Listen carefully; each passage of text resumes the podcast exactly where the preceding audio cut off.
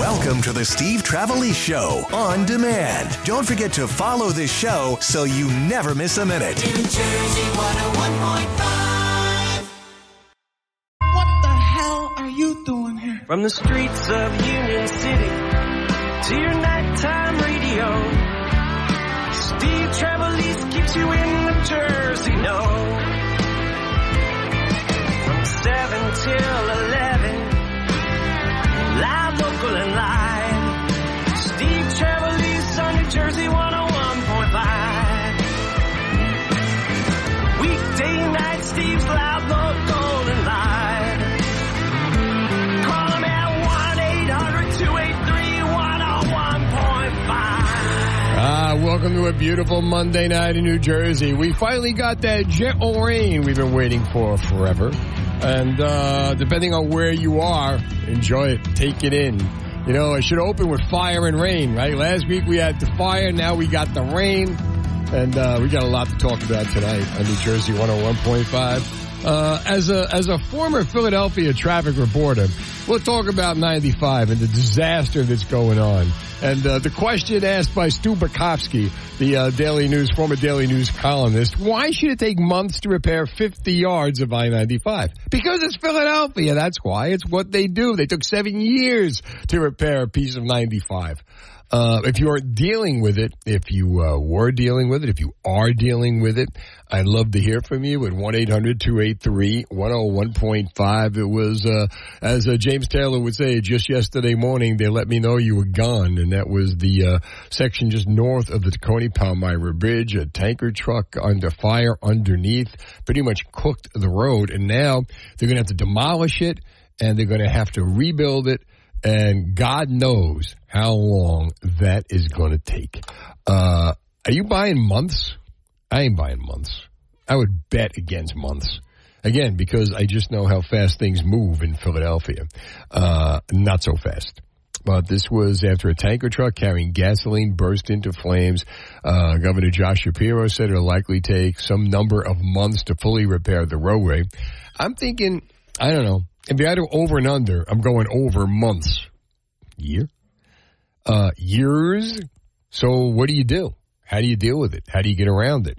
Well, if you're in Pennsylvania, welcome to New Jersey. Because the alternate route, we're all about alternate routes in traffic world, would be, rather than drive down ninety-five, cross over, pay the toll, and just take it down Jersey. Go down two ninety-five. two ninety-five practically runs parallel. Take it all the way down. Uh, depending on where you're going. And I know this because when I uh, when I worked at Y S P, Y S P was located in One Bala. Shadow uh, was located at the five fifty-five building. X T U was in the five fifty-five building. Alice was in uh, One Bala. W I P was in Two Bala. So I know from driving to Bala. And I've tried it every possible way from uh, where I live in Roosevelt. So I'm telling you, man, I mean, it was, I tried, you know, crawling down Route one. I tried the Betsy Ross Bridge. I tried the Walt Whitman Bridge, the Ben Franklin Bridge.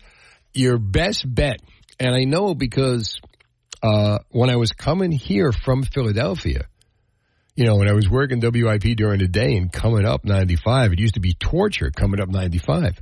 And then I spoke with my good friend Bob Kelly from Fox twenty-nine, and he said, no, they could go to Jersey, go right up two ninety-five. What a difference. So if you are commuting uh, and you're looking for an alternate route, whatever the toll is, it's worth it. You know it's going to be expensive, but still. one eight hundred two eight three one oh one point five. What's your plan? You know, I mean, if you deal with this commute, how has it affected you? How are you going to be dealing with it? And what thoughts do you have about uh, what it was like when you woke up this morning and you found out that uh, part of ninety-five collapsed in Pennsylvania? How is it going to affect you? And, you know, if you're not affected by that, did you ever find, just kind of stumble on an alternate route that uh, you didn't even know existed? Because that happened to me here. You know, I was driving home one night, and I don't know why my G P S started talking to me. I didn't set it or anything. But it turned out that what used to take me like forty-five minutes to get home, I saved like fifteen miles and fifteen minutes off my commute. by taking uh, by taking back roads, starting with Sloan Avenue, and just kind of going through the back, through the route, all the way over, you know, to where I live. And I was amazed. I say like thirteen miles and fifteen minutes off the trip. But have you ever been that lucky? one eight hundred two eight three one oh one point five. If you were uh, if you were involved yesterday, if it affected you in any way, I'd love to know. Please give me a call. Southbound Bridge on ninety-five is going to be demolished. PennDOT said uh, today that work is going to take about four to five days. And they've outlined suggested detours. SEPTA's increasing capacity on the regional rail lines. How do you get around it? Tell me. one eight hundred two eight three one oh one point five. Uh, you know, and what was your, you know, what was the worst impairment to your commute? Did you ever have a situation where you were forced to change your morning drive? You were forced to change your route to work, and it worked out better or worse? Sometimes it just happens, or sometimes, you know, we just experiment. I mean, the dream, someday we'll be able to just beam to work. That is, if we're not already working from home. But until then, we constantly spend our time trying to find the alternate routes. So what's yours? And as far as the uh, ninety-five collapse yesterday, give me your thoughts. What were you thinking of when you heard it? And how is it affecting you? If you drive south, you know, if you're driving in Jersey, going to Pennsylvania, or vice versa, we have a lot of listeners in Pennsylvania coming back. What's it like for you? What's it going to be like for you? And do you trust that they will actually get this fixed? Do you trust they will actually get this fixed in a few months? Two ways of looking at that. You know, number one, my thing is, I know how slow, I know the wheels of PennDOT. I know how slow traffic is in Pennsylvania. So when they come out and like, and you you laugh about it, it's going to take a few months. Yeah, my ass is going to take a few months. Oh, sorry. It's not going to take a few months. And then you see Stu, you know, who I love. You know, Stu Bykofsky was uh, Byko's column in the Daily News. He was the Philadelphia page six.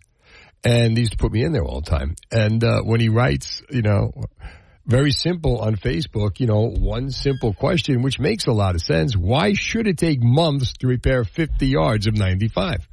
And the simple answer, because it's Philadelphia. Shane is in Belmar on New Jersey one oh one point five. Hi, Shane. Hey, what's up, brother? I'm good, buddy. How are you? Uh, not too bad, man. This collapse has so far been awesome for me. What? Awesome? Why is it awesome for you?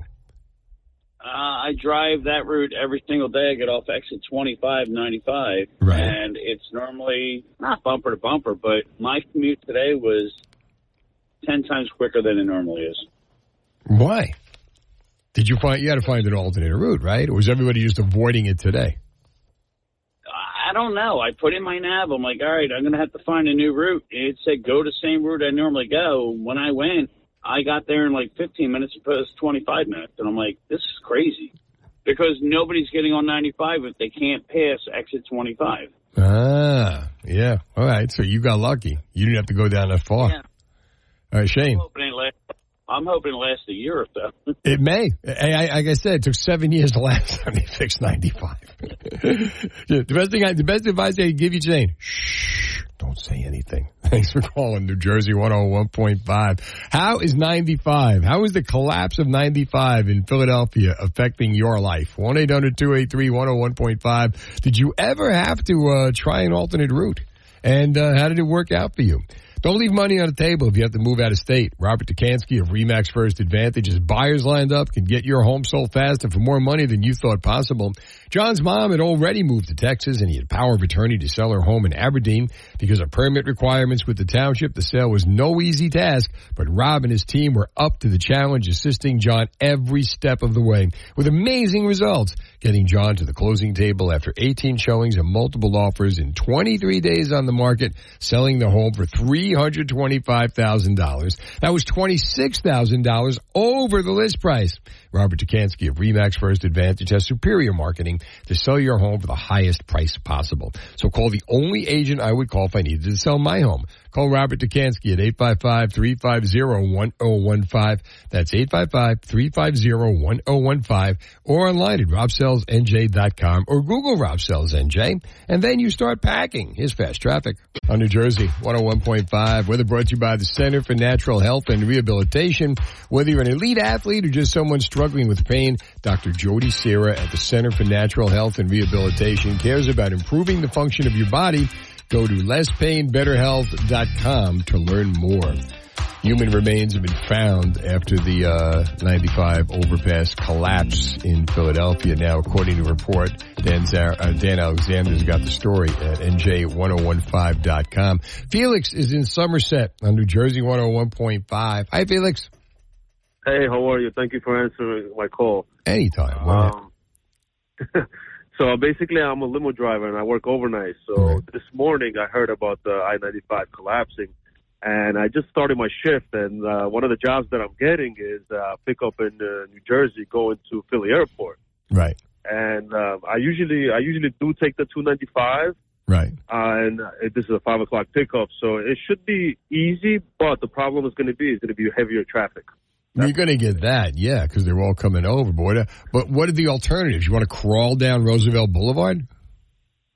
Uh, no, because it's a five o'clock pickup. So I talked to dispatch, and they, uh, I told them, uh, can you work me way, my way towards that pickup a little bit earlier, and I'll reach out to the customer and just tell them, uh, do you mind leaving like half an hour earlier, so then this way we could beat the traffic in Jersey and just head out and be already in uh close to Philadelphia airport area. Yeah, so be that I much ahead of the game.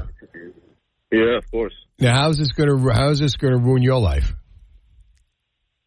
I mean, it doesn't ruin my life too much because uh, we don't do too many trips in the uh, uh, Pennsylvania area, well, right. Philadelphia area, so it's not going to affect it too much, but it's like a what a, what a coincidence. You know, this morning I hear about uh, it collapsing, and then uh, I get the trip. Yeah, right? Of all days to get it, this is the morning you got to pick. Yeah. Felix, thanks for the call to New Jersey one oh one point five, one eight hundred, two eight three, one oh one point five. How has the collapse on ninety-five affected your life? If you commute to Philadelphia, what was this morning like? What are you expecting to do? Are you making any kind of alternate arrangements?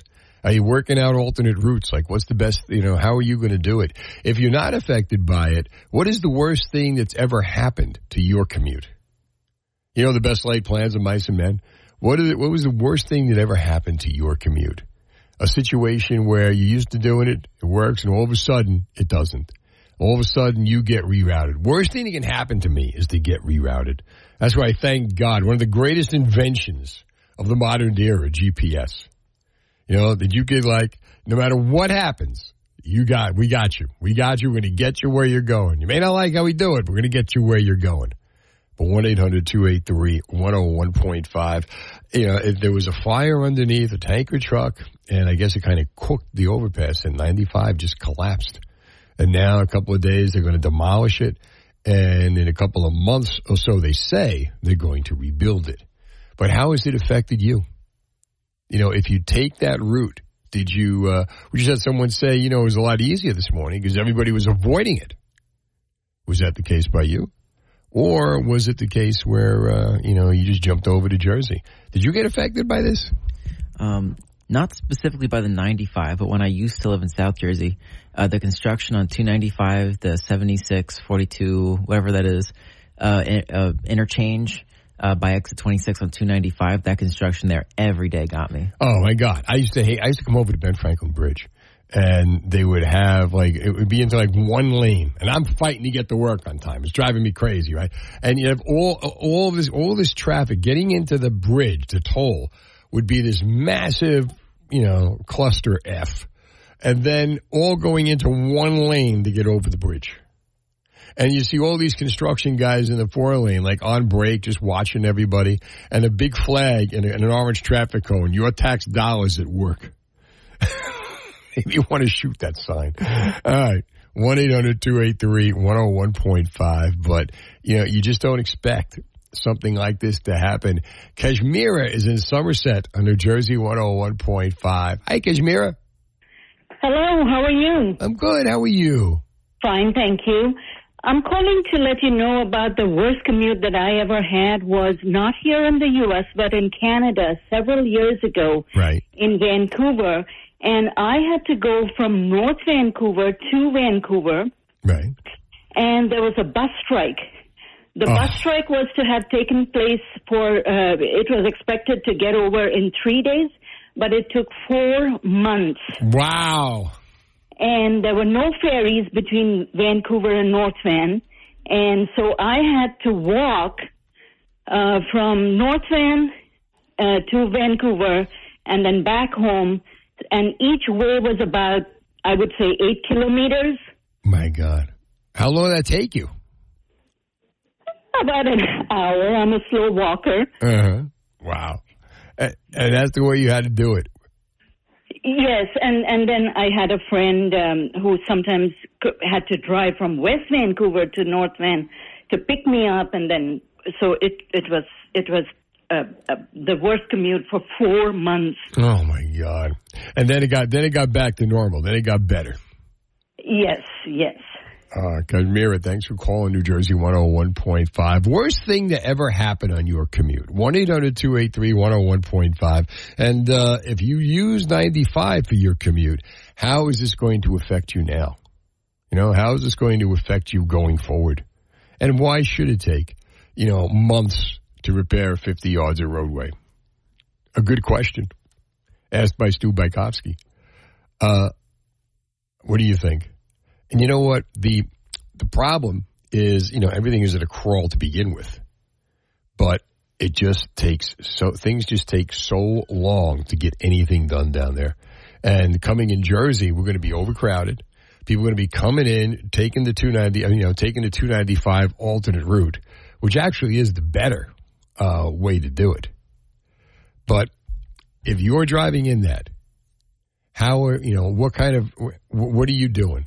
Would you take public transportation? Are you a fan of public transportation? If they had public transportation where you live, would you take it?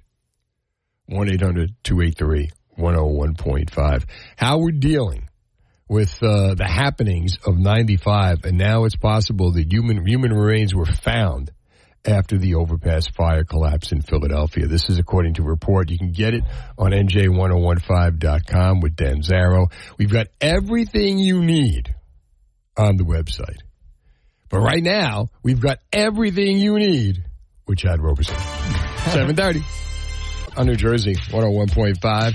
Weather brought to you by Carl's Fencing, Decking, and Home Improvement. Carl's is your one-stop shop for incredible service on all your outdoor home improvement needs. Decking, roofing, siding, windows, and doors. And, of course, fencing. Surround yourself with the best. Visit buy carls dot com. That's B Y carls dot com. Steve Trevelise. All right, so uh, ninety-five collapsed yesterday in Philadelphia, and uh, it's going to have to be replaced. It's going to take months to replace it. They're going to have to demolish what's left, and it turns out human remains were removed from the debris. Uh, the roadway that once passed over Cotman, carrying an estimated one hundred sixty thousand vehicles a day, collapsed after a tanker truck exploded in flames underneath. Now, they're not fireproof. You know, this is, uh, this is, you know, it's, it, they weren't designed to withstand fire. Very few bridges are. So now plans have to be made. You know, they're saying it's going to take months, and, uh, the way PennDOT works is probably, you know, it may take years, but this is what we're going to have to deal with. Uh, if you drive in Philadelphia, if you commute in Philadelphia and you take ninety-five, uh, which is torture to begin with. I used to be a traffic reporter in Philadelphia. And, you know, you just take for granted, you know, it's going to be packed, and it always is. And like I said, I've tried every possible way to get from, say, uh, Great Adventure down to uh, Bala-Cynwyd. And I would take, like, uh, try exit four going to ninety-five and coming down, like seventy-three across. Or you could take uh, one thirty all the way down. The Betsy Ross Bridge I would do. I tried the Ben Franklin Bridge, the Walt Whitman Bridge. Every possible way to do it. Roosevelt Boulevard, which the thing about Roosevelt Boulevard, it's a crawl to begin with, but they have speed cameras. So you got to really pay attention. They have red light cameras and they have speed cameras. And unlike Jersey, they will get you. They will give you the ticket. So there's that. But have you ever had a situation where your commute got screwed up or you had to make an adjustment? Either find an alternate route or maybe an alternate route where maybe an alternate route found you, like what happened to me, where my G P S just started barking out, you know, make a left here, get off of there. And I went, really? And I ended up working for me. one eight hundred two eight three one oh one point five. Um, it's tragic. You know, it's tragic that this happened. And all day, if we were on yesterday, if we weren't playing music yesterday, this would have been a twenty-four seven hour. You know, uh, Pennsylvania Department of Transportation and the city of Philadelphia have not discussed what happened to the driver or publicly identified the driver during a Monday briefing. They said the driver lost control of a truck on a curve on an exit ramp uh, off ninety-five. six A B C Action News reported human remains were found, which family and name sources identified as Nathaniel Moody. He worked for a Pennsauken trucking company, unidentified sources told six A B C Action News. Truck was carrying eighty-five hundred gallons of eighty-seven octane fuel when it caught fire, according to the report. And uh, C B S Philadelphia reported that a nearby gas station was expecting a delivery and called police when it didn't arrive. So that's where, that's the story. And, you know, this is now what we deal with. So if it affects your commute, what are you going to do? How are you going to deal with it? And if you get the opportunity to work from home, this would be a good time to take it. They're going to put more and more SEPTA, you know, they're going to put more transportation, more public transportation available. But are you, uh, are you a public transportation person? PennDOT has suggested detours, and SEPTA is increasing capacity on some regional rail lines. But the question now is, how do you get around it?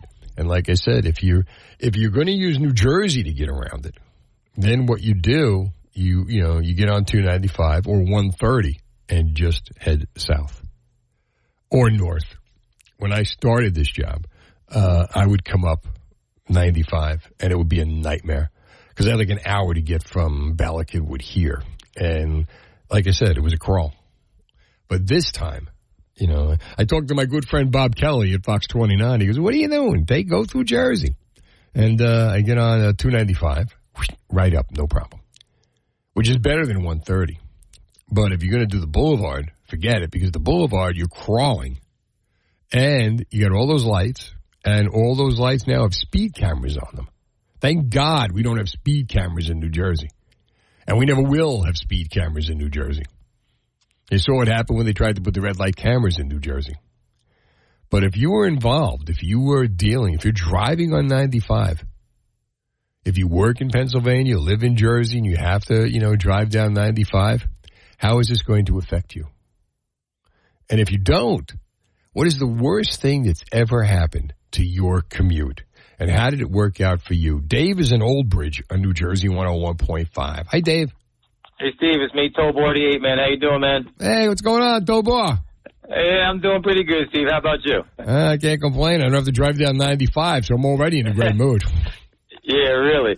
Yeah, I heard about that. I used to hang out in Philly all the time growing up when I was younger. Right. I had some friends that lived near Temple, so I was up and down. Every week- weekend I was in Philly playing ball or hanging out at South Street.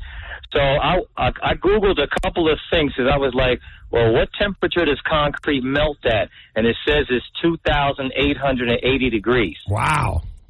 That's that's some hot, yeah, that's some hot heat, boy. So I also Googled, remember that bridge that collapsed in Minnesota over the river? Yeah, that was a while ago. thirty-five W Bridge? Right.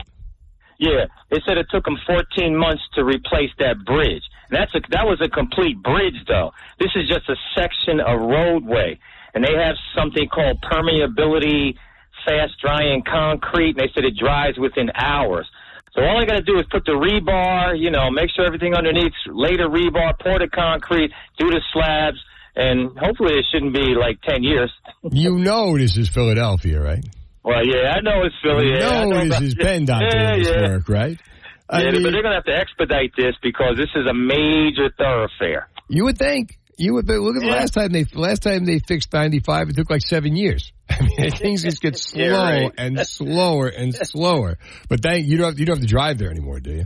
No, I don't go down that way. I'll just, I, I went to Saint Joe's to see Camden play Imhotep about two months ago, but I took the train, so. That's the better move. That is definitely the better move. All right, one eight hundred two eight three one oh one point five. Why should it take months to repair fifty yards of ninety-five? I think giving you the out, right? It takes months if they, if they over-deliver, if they can come in under that, it's great. I just don't think they're going to come in under that because, like I said, I used to do traffic reports in Philadelphia. I've seen what this city can do when it comes to roads. one dot com. The evictor, not a victim or victim-proof your life. Our New Jersey one oh one point five Town Hall, victim-proofing your life, is this Thursday night at seven. Learn how to survive a mass shooting, a home burglary, stop car thieves and cyber criminals. You'll hear from the New Jersey Office of Homeland Security, a top private security firm, and more. Eric Scott will take your calls and prepare you for the worst when you need it the most. The New Jersey one oh one point five Town Hall, victim-proofing your life, is Thursday night at seven. Watch it on the Facebook page, N J ten fifteen dot com. Or listen on New Jersey one oh one point five. What a great idea. Listen on New Jersey one oh one point five. Steve Trevelise, uh, you're dealing with the uh, ninety-five disaster. Now they found human remains. Uh, it's it's so sad. Uh, part of the collapse because of a tanker truck that caught fire underneath the overpass. And uh, how you're dealing with it, your commute going to be affected, your life going to be affected. How long will it take? They're saying months. Could it take years?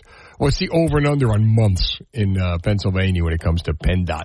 Mike is in Easton on New Jersey one oh one point five. Hi, Mike. How you doing? Good. Um, how are you, Mike? I good. When I saw all of this and I'm listening to you talk and the guy, you know, came off the exit and he was going so fast. Those, first of all, those trucks got governors on them. I think they can only go like forty-five miles an hour. Right. That's because of the gasoline on it, okay? So they're only allowed to go so many miles an hour. Second of all, the way they pushed this green initiative, I wouldn't doubt if this was done purposely. Mike. I mean, Mike.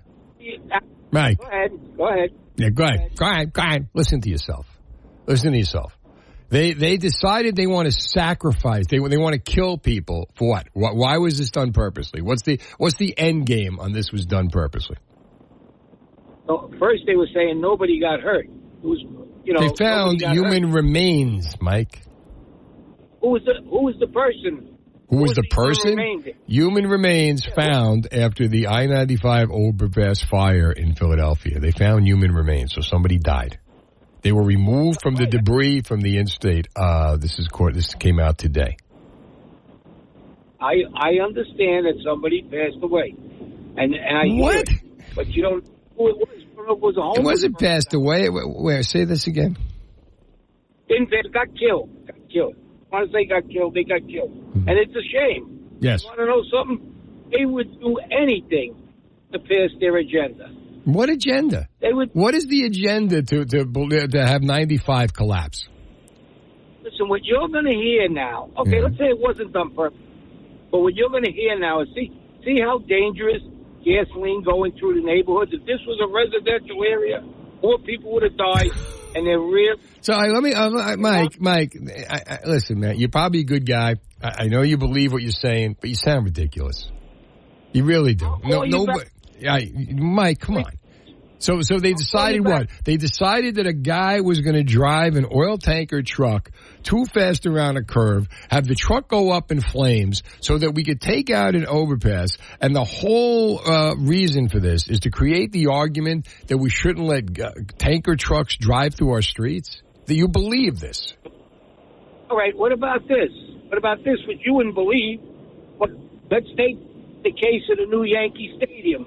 Did we get to New Yankee Stadium because part of the upper deck fell down on a chair after everybody who was jumping up and down in the joint left that night, and now they could get their new stadium. So you're thinking they just, so you got you got a lot of these things, right? You you've been working on these conspiracy theories. Well, but it's there. It's Listen, there. Mike, Mike, I, I don't believe this one. I really don't. Three months, three months. Uh, respectfully, you. I'm saying I don't believe this one. I mean, I, you don't. I know, I know. I'm, I'm, your your opinion is well noted, and I'm just saying I don't think so. All right, but, but seriously. All right. Thanks for calling, New Jersey one oh one point five. Dennis and Judy. Over twenty-five years of truth bombs. Weekdays ten a.m. to two p.m. on New Jersey one oh one point five.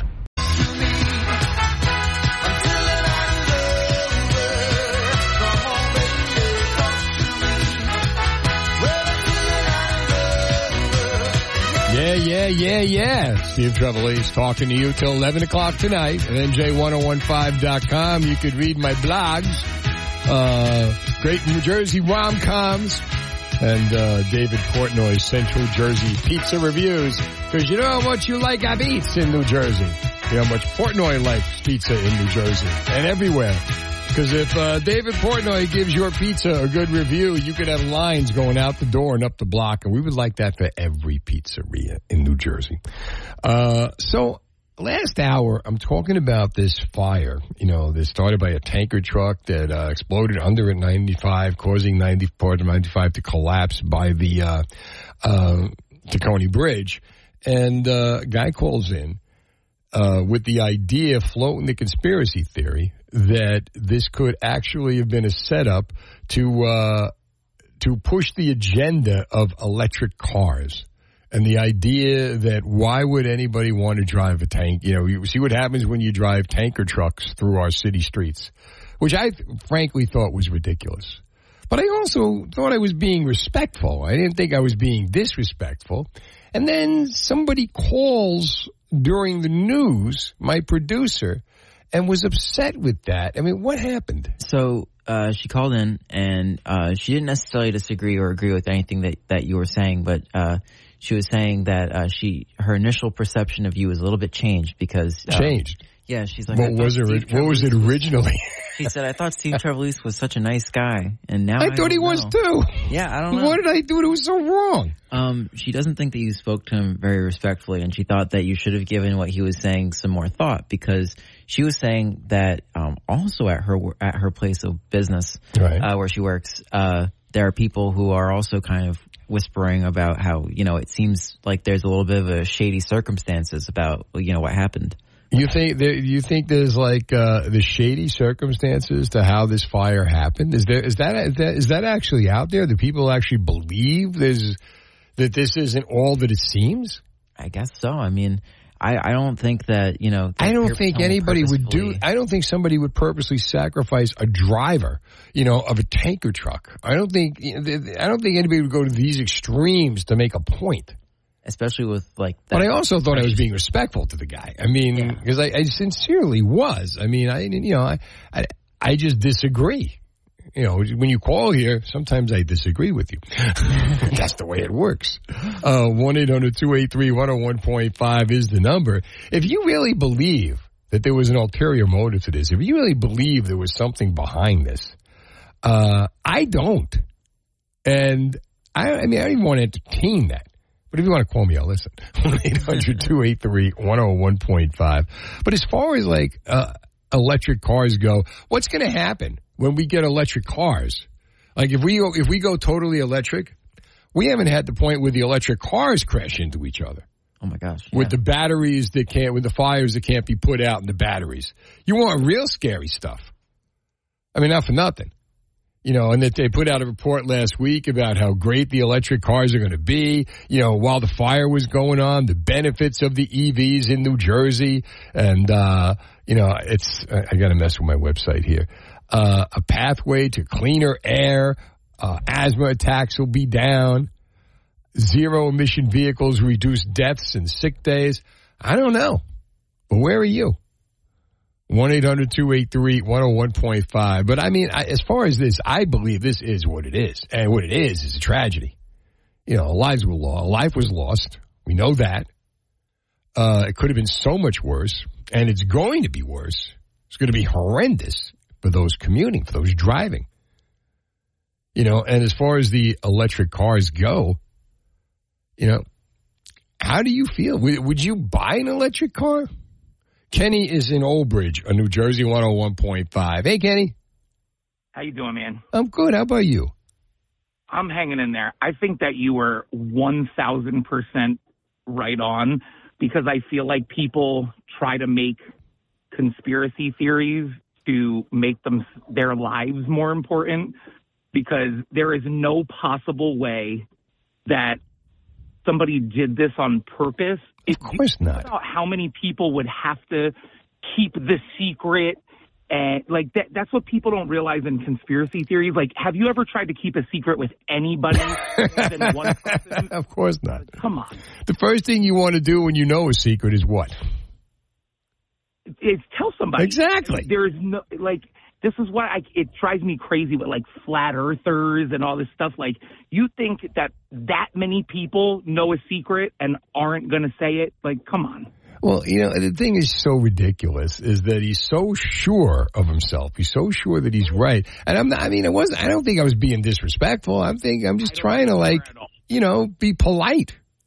And listen, I don't agree with you one hundred percent of the time, but this one, two thousand percent. Like, there is, it, you said nothing wrong. Well, this, this will make up for those times you don't agree with me, so I get some credit here.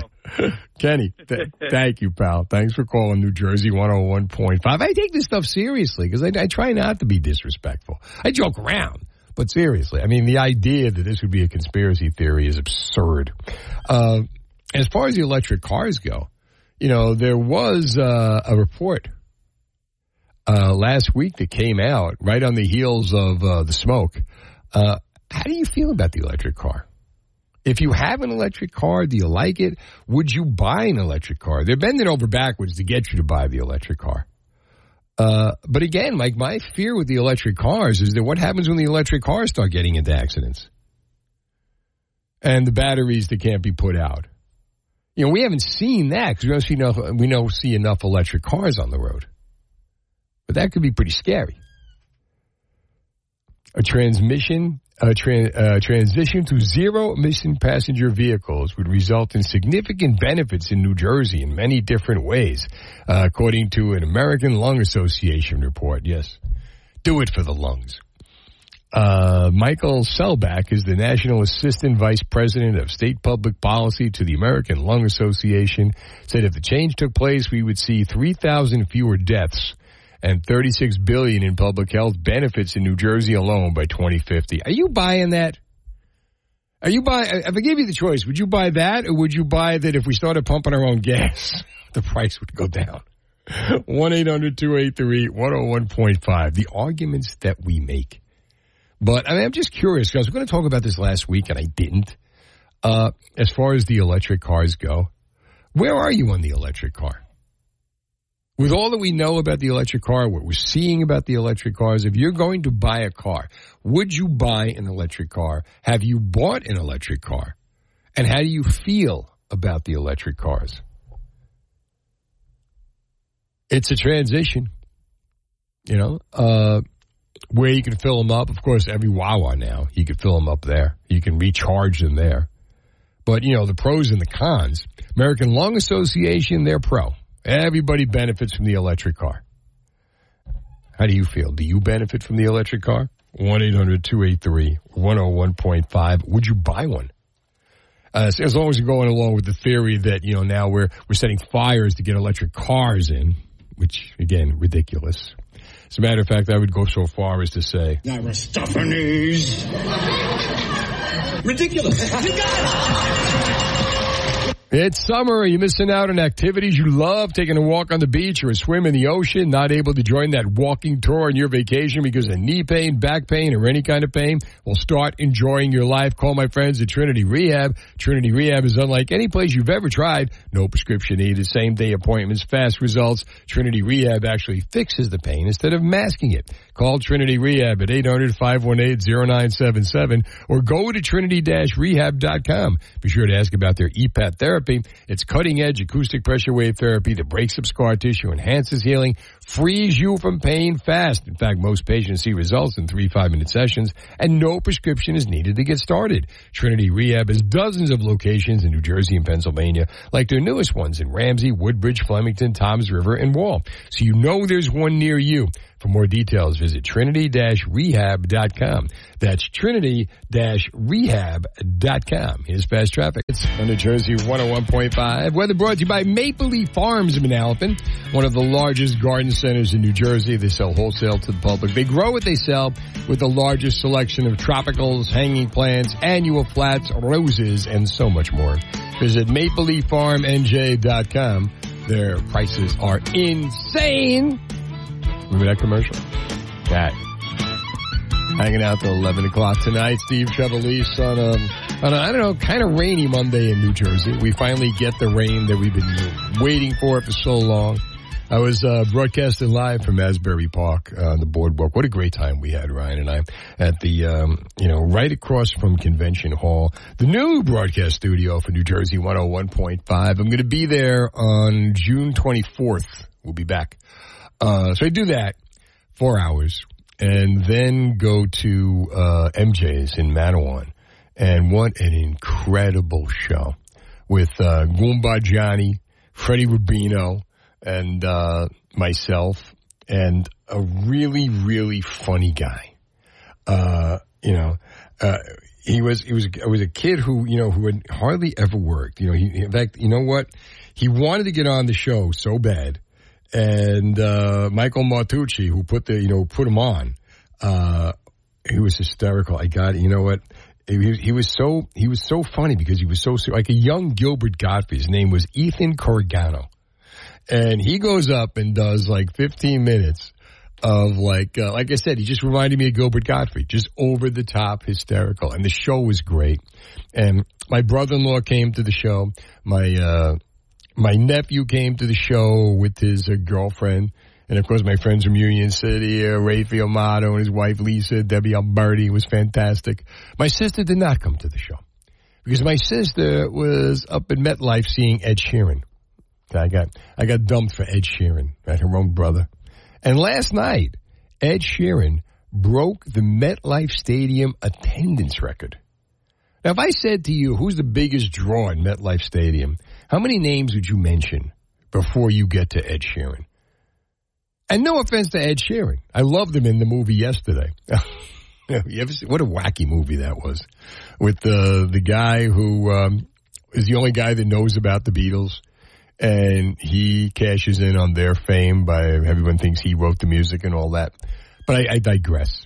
Ed Sheeran finished off his second of two massive mathematics tour performances last night. eighty-nine thousand plus at MetLife Stadium. The largest sports and entertainment venue. Uh, the new record was announced by Atlantic Records spokesman Monday and confirmed by a spokesman for MetLife Stadium. It marked his largest U S concert to date. So how does that happen? Well, the previous record was held by U two, which is another surprise for the July twentieth, twenty eleven show. Uh, and then thinking out loud, uh, I'm sorry, uh, he beats Bruce Springsteen, he beats Taylor Swift. But how does he do it? Well, I'll tell you how he did it. The way they designed the stage, right? Uh, they put the stage in the round, and they put the stage in the center of the stadium floor, which allowed for fans to be seated in all of the stadium sections, kind of like an in the round kind of deal. Uh, kind of like if you go into a Giant or Jet game, you get the idea. Uh, there used to be a place called the Valley Forge Music Fair in Valley Forge, Pennsylvania, and the, the stage revolved. So they would sell the entire stage, no backstage. You'd get on stage, and the stage would spin, literally. So everybody got to see the front of the band, the back of the band. It's kind of weird when you're on there, when you're up there. Uh, I emceed a Beach Boys concert there with John Stamos, and it is kind of odd that you're moving and the crowd is moving, and you're you're you know, and if you're high, not that I would be, but it really does a number on you. But uh, eighty-nine thousand people for Ed Sheeran. Um, so talk a little concerts, because there were so many great concerts in New Jersey, so many great concerts at MetLife Stadium. You know, what was your favorite Jersey concert? What's the best concert you ever went to in New Jersey? And it doesn't necessarily have to be the band. You know, it could be the company you were with. It could be the occasion that you went. So many great times, so many great shows that we've gone to in New Jersey. And each show has its own memory attached to it. I remember taking my uh, my sons when they were nine to see Paul McCartney. And uh, my son Albert was so, he's quarterbacking now, you know, but he was so into Paul McCartney. And to take him to the show, uh, and we we tailgate in the parking lot with uh, Timmy and Kathy Barty, uh, you know, hanging out, going inside, and we're sitting, you know, looking at the stage, and you're like, Dad, Dad, look at him. Look at the way he stands. Look at the way he holds the guitar. Wow. And, and it was so, it's, it's such a great memory when you think about, like, when you were a kid, you know, the times that I saw Paul, you know, in the seventies and the eighties, and now I'm there with my son seeing Paul. Yeah, I mean, that's one of them. You know, another great concert was Bruce at Convention Hall. The um, the concert between, you know, where he was, there was no new album to promote. It was just uh, the band had gotten back together, the E Street Band reformed, and they were doing two rehearsal shows. And they were, and it was freezing on the boardwalk waiting to get in, and the shows were phenomenal. You know, but I'm going to throw that to you. What is the best concert that you have ever seen in New Jersey? And what made it so good? It doesn't have to be, like I said, it doesn't have to be, well, I went to show Bruce, or I went to see a big act, whatever. It could be anything. It could be a small show. It could be something that, a band that you just loved. The great thing about here is that, like, where other places, the bands come through and you go see the band, there's a story with the bands in New Jersey. You know, there's stories about, the bands have stories about being in New Jersey. And it gives it a kind of different feel. one eight hundred two eight three one oh one point five.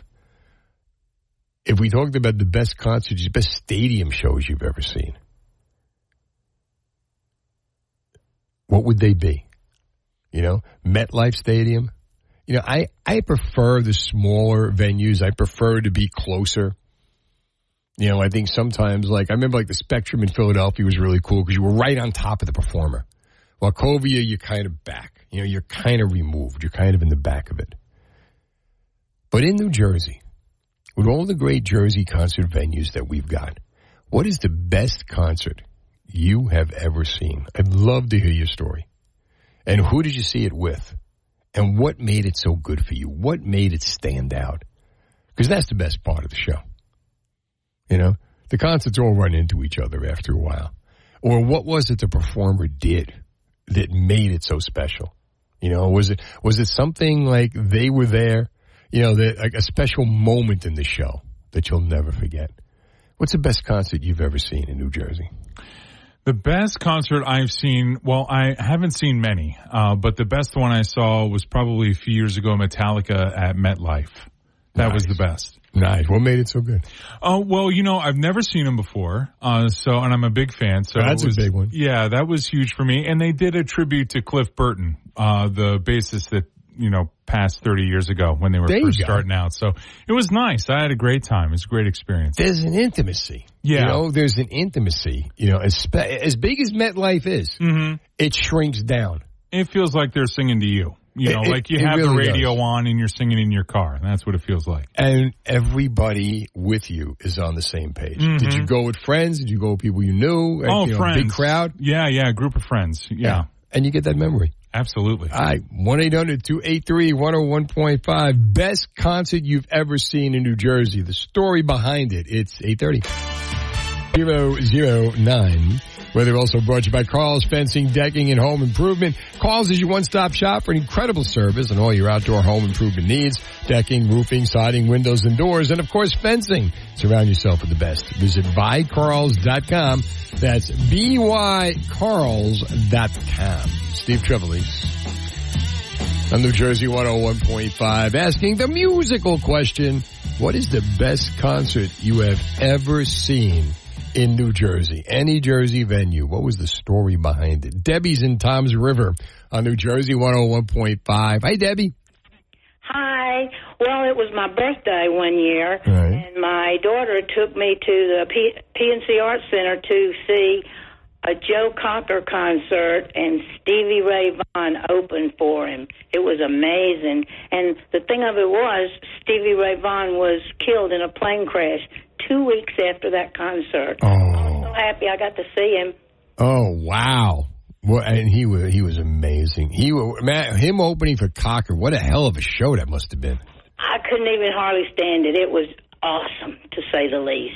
Uh, Debbie, thanks for calling. Your daughter took you as well. Sean is in Avenel on New Jersey one oh one point five. Hi, Sean. Hey, how are you? Good. How about you? Pretty good.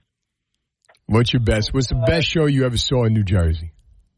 Oh, without question. Uh, actually, two of them, but one topped the other. Um, the first one was uh, I saw Bruce at the Izod Center in twenty twelve.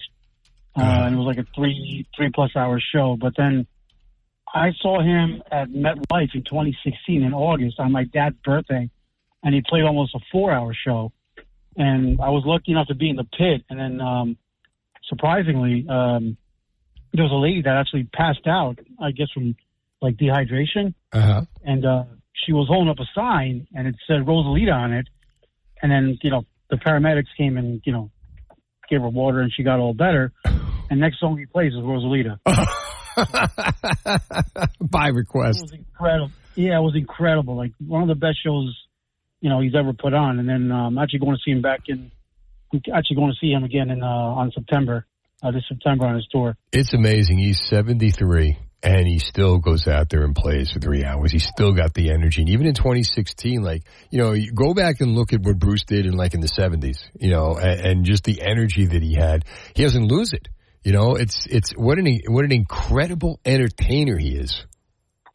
Yeah, and then if you if someone actually goes on YouTube, and I know it's not in Jersey, but it was in nineteen eighty in Tempe, Arizona, mm-hmm. and he played this uh, Detroit Medley song, and it was like thirteen minutes long. It was absolutely insane. It's blowing my. Oh, he would do it all the time. Yeah, you look yeah. at early Bruce. He would do like he would do like twelve minute versions of Quarter to Three. If he would close with Quarter to Three by Gary Bonds. And like in those days, he would never stop. No, he kept going, and then he, you know, obviously, uh, he also played in the Amnesty International tour, and he did a twist and shout for like fifteen minutes. Wow, I remember that. Peter Gabriel, Tracy Chapman, Bono, and Sting, right? Yep, Sting. What a, yeah, what a lineup! Insane. Yeah. yeah. Sean, good stuff. Thanks for calling New Jersey one oh one point five.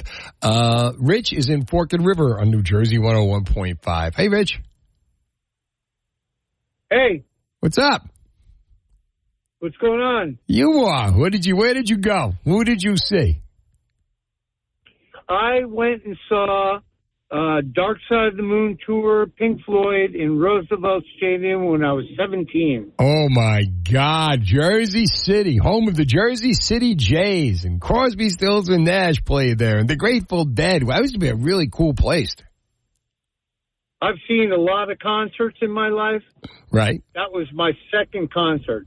My first concert was coming out of the Capitol Theater in Passaic, Hot Tuna. Wow, another good show. You're going back to like the early seventies here. Well, yeah. I'm yeah. sixty-five years old. How about that? My mother, God rest her soul. All right, stop. Thanks for the call to New Jersey one oh one point five. Uh, how often do you get to quote Gilbert O'Sullivan, right? Laurie's in New Egypt on New Jersey one oh one point five. Hey, Laurie.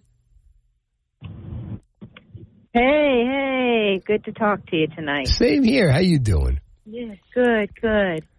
So uh, I grew up in New Jersey, right. Well, when I was five, but um, many, many shows. Um, but I have to say my all-time favorite in New Jersey, right. I have favorites from the Spectrum and different places in Philly. Um, we saw uh, the Everly Brothers open up for Simon and Garfunkel. I mean, classic, classic music. Wow. They could have been, they could have been Simon and Garfunkel.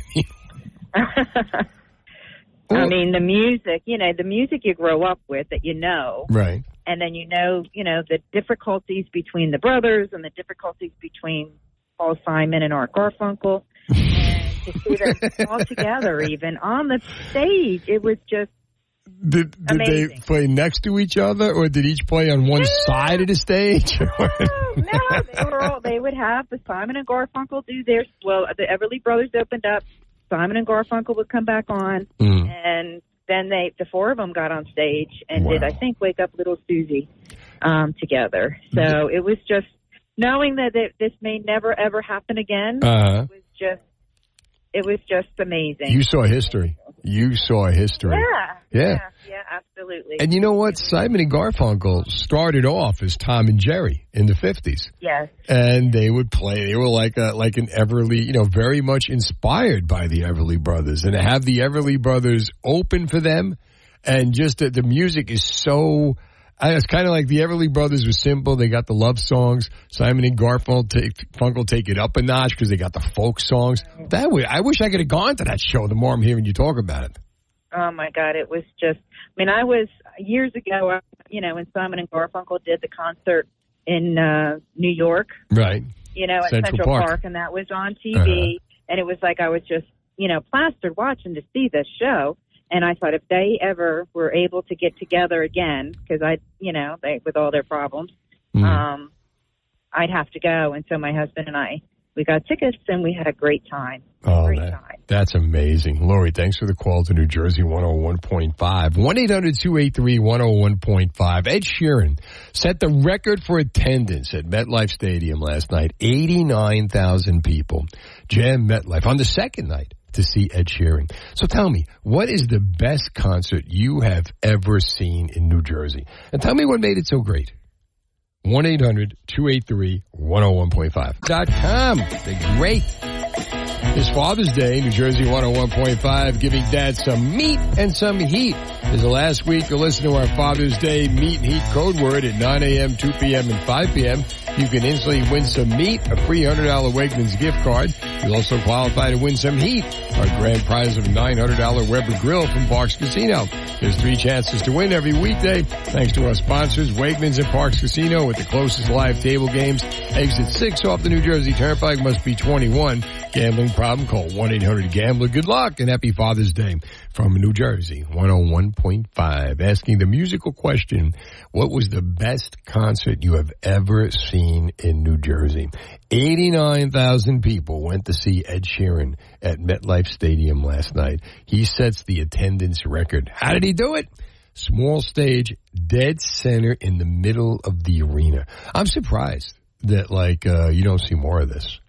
You know, uh, and all you got to do is just, it depends on, if you, if you don't have a big band, right, you could just kind of move around, look up, you know, uh, it could be done.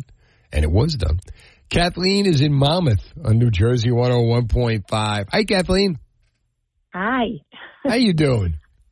I'm doing real good, thanks. How are you doing? I can't complain, but it's early yet. Ask me in an hour. All right, so um, who did you see? I saw the Temptations with my girlfriend in Asbury Park. Had to be about sixty-five. Wow. And the band was Gladys Knight and the Pips. Gladys Knight and the Pips opening for the Temptations. Yes, exactly. And, of course, I was a grammar school kid. I had no idea who Gladys Knight was yet at that time. Nobody did. I did know. uh, yeah, exactly. I knew the Temptations, though. Loved them. And um, it was a blast. You got to see the original Temptations, not like today where there's like a guy who knew the Temptations and now they're the Temptations.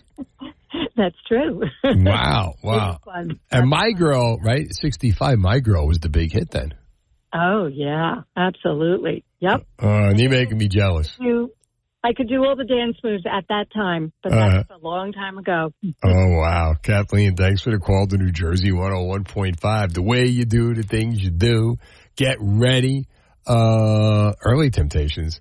Carol is in Tom's River on New Jersey one oh one point five. What's up, kiddo? Hey. Hey. Bruce, when he played till eight o'clock in the morning. Where, the Satellite? No, no, at MetLife Stadium. I was there when he played till eight o'clock in the morning. He played till eight o'clock in the morning at Met. I don't remember. Really? Yeah, he did. Till eight o'clock in the morning? Yes, he did. I was there. And would they sell breakfast on the way out?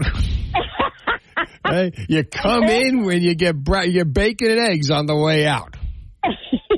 And I also loved U two when Jack Kelly was up in space and they had it on the screen. It was awesome. Wow. They put, you know what, Bruce and U two probably the two best concerts as far as showmen go, as far as like really putting on a show. I would, I would, well, absolutely. Yeah, I would say. And I would put Paul in there because you know every single song he's going to play. You oh, know? Absolutely. And that's a big advantage. And, and like I said, it was the weirdest thing. The one day I'm in the Park Tavern in East Rutherford, and I walk in, I, I go right to the jukebox, and I play U two. And who's across the bar was The Edge with Sean O'Hara as his bodyguard, and he came over and put his hand on my shoulder and said, thank you for playing my music. How about that? And you said, you're welcome, Sean O'Hara. No problem. It's my pleasure. I would do that for you. Yeah, our Giants better do it this year. Uh, that, otherwise, we play. Otherwise, if they don't do it, we're going to be playing a different song. I'm a loser. I'm a loser. But, but, but, but let's hope it's not going to be like that. one eight hundred two eight three one oh one point five. All right, some of what I got here. Y and T and Mama's Boys. Y and T was a metal band from the eighties. Did a song called Summertime Girls. It was really good. Jeff Beck at the Paramount in Asbury Park. There's a great show. I got these coming off my uh, Facebook page. Springsteen at the Meadowlands, of course, right? Monkees Reunion, nineteen eighty-seven at the Garden State Arts Center. Uh, get out of here with this P N C Bank business with my mom. Yeah, I remember that Monkees Reunion show. You know, they did a song, they recut a song called That, where they actually created a new song. I forget who wrote it. That was then, this is now. And Mickey sang the lead, and M T V brought back the Monkees, and they had a bit of a resurgence. I still do not understand, for the life of me, why the Monkees are not in the Rock and Roll Hall of Fame. But that's me. Want to be in the know twenty-four seven? You've got mail. Get our New Jersey one oh one point five email newsletter. We've got today's top stories. Chief Meteorologist Dan Zarrow posts his statewide forecast, and you'll get the latest from our hosts. Visit N J ten fifteen dot com to sign up. Be in the know with the New Jersey one oh one point five newsletter today. I'll get you through the night. It's all right. I'll get you through tonight. one eight hundred two eight three one oh one point five, Steve Trevelise. On a Monday night in New Jersey, do yourself a favor. Go to N J ten fifteen dot com. You want good pizza? David Portnoy's Central Jersey Pizza Reviews are on my page. You get that pizza and some really cool Jersey movies you could check out, romantic Jersey movies, because you know how you feel about romance, right? All on the Steve Trevelise page. With uh, went to the uh, Phil Sims North-South High School Football Classic yesterday, high school kids. Took my son and uh, his friend Ryan, standing on the sidelines watching the game. Tommy Farrell, my old producer, was coaching uh, from Manchester now, and he's coaching the quarterbacks on the South, and uh, final score was ten six to North. But what a great game. What a lot of fun. And what a great guy Phil Sims is.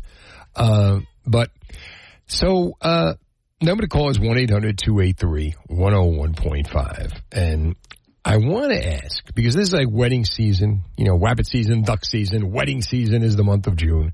How did you meet your significant other? Because there's a story here in People magazine about two former Dairy Queen co-workers who got married after meeting on the job. When Elizabeth Collins showed up for her first day of work at Dairy Queen, she had no idea she was about to meet her future husband, Zach. And uh, when he when she first came in, I was like, oh, this is a pretty cute girl, recalls Zach. I was glad they left me in charge of showing her the ropes, how to make the dilly bars. He taught her how to make the dilly bars. How did you meet your significant other? My wife, uh, I was hosting a bikini contest at a place called the Saloon in Berlin, New Jersey, which is no longer there. And on a, on a Wednesday night, uh, on a hot, like Neil, Neil Diamond, a hot August night. And I pull up in the parking lot, and I'm going to host this bikini contest. This place, uh, this place was called the Saloon. They would have, they would have a bikini contest. And then when that would end, it would turn into a hot legs contest. And then when that would end, it became a centerfold contest. And they would get these girls to put on these bathing suits, and they would do it. Uh, and the Flyers, the Philadelphia Flyers, were the judges. Derek Smith and uh, Dave Brown. We're talking like late eighties flyers, right? So uh, my wife had entered the contest, and uh, I've met her. And by the time the contest was over, you know, uh, I got very, very lucky that I met my wife. But how did you meet your significant other? You know, what go way back when? What does the story? How did the story come about? Like, what were you guys like? Uh, were you working together? How did you How did you introduce yourselves to each other? Were you set up? What was it like for you, Ryan? Get in here. Tell me your story. Imagine this, right? Uh, they meet at a Dairy Queen. On May fourteenth, the couple celebrated their one-year wedding anniversary. One thing I can always say about Zach, he's been one of my best friends since I met him in high school. And he taught me how to make the dilly bar. Aww. See that? The, dil- the dilly bar is what does it. It was a dilly of a wedding. Oh, yeah. The, is Dairy Queen the place that has, like, the little curl on top and then they hold, like, the ice cream upside down? Is Dairy Queen the place that had the curl on top? They do the thing where they, like, curl the ice cream in that way. And then oh, like, yeah, yeah, yeah, yeah. I think so. I think that's what they do. Yeah, yeah, yeah. I know that. That's that's a dip cone with the chocolate. And you dip it in the chocolate, then you turn it around. And that's pretty good. Is that uh, is that who I think it is? Go ahead, uh, go ahead. It was supposed to be, but uh, unfortunately they hung up. They hung up? Back. It's still on. Oh, I just forgot to drop oh, it. Oh, you off. forgot to drop it? Okay. Yeah, it's okay. All right, hold on. Let me try this. No, no. Is this That's dead? just a cell phone. It's okay. They can call All in right. on the... All right, call back. one eight hundred two eight three one oh one point five. So how did you meet... Uh, your girlfriend's very nice, by the way. Yes. How did you meet the lovely Dominica? So I met uh, my girlfriend. Yes, her name's Dominica. I met her... Um, we, we like to tell people that we met through mutual friends because we have... Uh, we but you have no friends. A lot of mutual friends. Oh, you do? Okay. Yeah, we wound up actually having a lot of mutual friends, but I met her on uh, a dating app, actually. A dating app? Yes. Did that, they, they work, huh? They do, and it, but it wasn't Tinder or that other one that people use a lot, Bumble. It was... Uh, Plenty of Fish? No, not Plenty of no, Fish. Plenty it of was Hinge. Hinge? Heard that one. Yes. Um, I like to try one called Unhinged. I got the Unhinged dating app. Yep. The wackos that stalk you and come to your house. I thankfully I never met any of those. I, know, oh, I never uh, went on any. So weird. You did it through a dating app. Yes, and I got very lucky on the dating app. I never went on any dates with any weirdos. Um, this was about a year or two into using the dating app, I'd say, right. uh, and having like you know dates here or there, but never really like having any luck. Um, and then, um, randomly I matched, uh, with this, with this girl who went to my call, uh, my university as well. And she was part of the music department. So I was like, oh, maybe we have some mutual friends. And, uh, as someone who has a little bit of social anxiety, I was like, oh, great. An icebreaker, you know, some common ground. Something to talk about. Yes, exactly. You know, it works. Comedy shows. Yeah. Because if you take somebody to a comedy show for a first date, all you got to do, first of all, you don't have to talk. You can see what they laugh at. And uh, you could you could tell by the reaction of who, you know, their reaction to the comedy, what kind of, you know, if you're going to like them or not like them. And even if, you know, regardless of what happens after the show, you've got so much to talk about because you've got ninety minutes worth of material that was covered. Exactly. Well, so actually I can one up that. The, the okay. Our first date wound up being... Uh, a sweaty party at my, my friend's old a college house. A sweaty party? Yes, a sweaty little college party at my oh. friend's house where there was only one other girl there. Uh, and, the other, and how many guys? guys? Twelve other guys and her and yeah. Dominica and one other girl. And she decided to stick around, so. And she decided to stick around with you. Exactly. Yeah. That's very good. Yeah, so I definitely, I, I won out in that situation. My um, first date was steak and ale. And here's the thing, we're celebrating our one year anniversary in just uh, five days. All right, there you go. All right, one eight hundred two eight three one oh one point five. Tell me your story. How did you meet your significant other? Where was your first date? My my first date, steak and ale, and in the Cherry Hill, right off Route seventy. And the reason I liked the steak and ale was because ready? They had a salad bar. Oh, my God, the pandemic. No, no, this was way back. There was no pandemic back then. I love the idea. I could go, go right to the salad bar, eat like a slob, and get myself a nice steak. one eight hundred two eight three one oh one point five. Harley is in West Orange on New Jersey one oh one point five. Hi, Harley. Hi, how are you? Good, how you doing? Um, actually, it's Carly. Oh, Carly, I'm sorry. Rob's girlfriend. Oh, Rob's girlfriend. Sorry. How's he doing? How come he's not calling himself? Look at it. Wow, Har- Harley. He he outkicked no, his coverage, he, Harley. He's, he's really, uh, he was trying to be uh, under the radar of our story, but it's really a cute story. We met through friends. Right. And like, he saw me at a barbecue, and it was love at first sight, as I want to say. He saw you at a barbecue, and it was love at first sight? I would I would one hundred percent say that. He really? was like, I want... He's like, I want a girl like that. And so he pursued me. Were you holding a hamburger at the time? It might have been, actually. Did you take a steak off the well, grill? I got to have that. That's my woman. Come over here. I just had to call in and tell you. I like that. Rob was the pursuer. What turned you on to Rob? Really sweet. What, what turned you on to Rob? Rob is, like, the nicest guy in the entire world. He's really? Like, the funniest guy. He's uh-huh. the honest guy, so. He's got a lot of money? Yeah. You know what? We're both hardworking people, so. All right. Well, you never know. I got to ask. See, see you, you, you're sincere. You got a good heart. You two are very lucky to be with each other. Thank you. And, and the steak doesn't hurt either. No. All right, Carly, thanks for calling New Jersey one oh one point five. Flora, hold on. I want to know, how did you meet your significant other? Where was the first date? one eight hundred two eight three one oh one point five. Could it have been a Dairy Queen?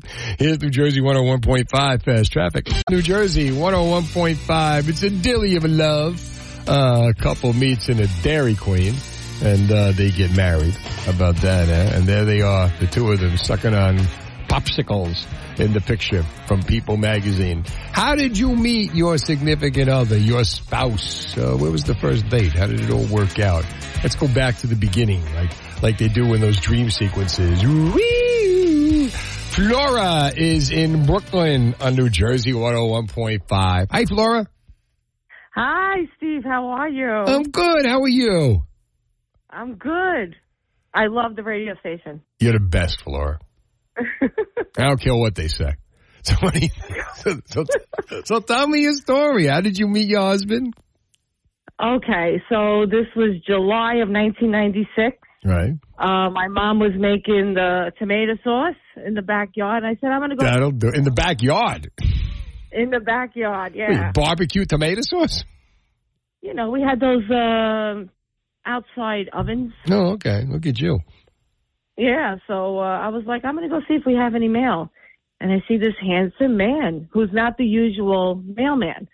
It was just he was doing some overtime on the route. Uh-huh. And uh, I said, would you like some water? And he said, yes. And the rest is history. I didn't see him for a while. And then his coworker uh, lived across the street. And he's like, oh, you know, Mike keeps on asking about you. How are you? And I'm like, oh, my God. Really? Look at and this, right? Yeah. And he used to pass by my house with his IROC Z. Ah, the official Me Too car of Brooklyn, right? The IROC yes. Z, okay. The IROC Z, and our um, we went on our first date. Where did he take you? February twenty-sixth. We just hung out by Shore Road. You have the date of the first date. That's really good. Yes. That's good, Flora. Yeah. Was he wearing those mailman shorts, Flora? No, he wasn't wearing. He wasn't wearing the no. shorts, eh? Okay. And he smelled really good. He smelled good, right? Did he deliver the letter? The sooner the better? Yes. He uh, was the best. Okay. And, you know, nineteen ninety-eight, and I proposed to him after two weeks. You proposed? Did you do it by mail? Did you do it? No, not by mail. you, send him, you send him a letter. Hey, deliver this to yourself? Did you do anything like that? And I proposed to him, and we got married uh, April tenth, nineteen ninety-nine. Uh-huh. And here we are. And we have two kids. That's great. Still He's going strong, and I love him. Still a mailman. He's still a mailman. Good. I mean, you have nothing to worry about. You're set for life. No. Lots and lots of money. That's great. That you know what? That's that, that's a great story, Flora. Thanks for calling New Jersey one oh one point five. Rob is in West Orange. What's up, Robbo? From the streets at Union City. There he is. There he is. Tell me your story. You know it. Listen, Carly just called. She lied about our story. Oh, she lied, huh? No, she didn't lie. I love her to death. Oh, okay. You were holding a stake when she met you. Hey, I'm very, I love her so much. You were a lucky man. You outkicked your coverage. Oh, yeah. So how did you, how did, so how did you guys met at a barbecue? Yeah, we really did. Where everything she said is very true. Yeah, uh-huh. I, I'm a crazy, I'm a crazy bastard, but she keeps me calm. Uh, there you go, there you go. Now, what what turns you on about her? Her nipples.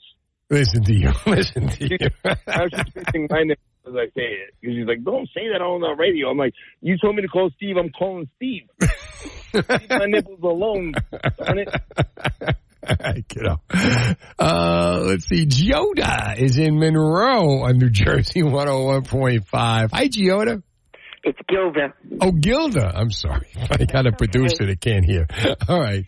Gilda. Hi, Gilda. Hi. So tell me your story. Well, this was before computers.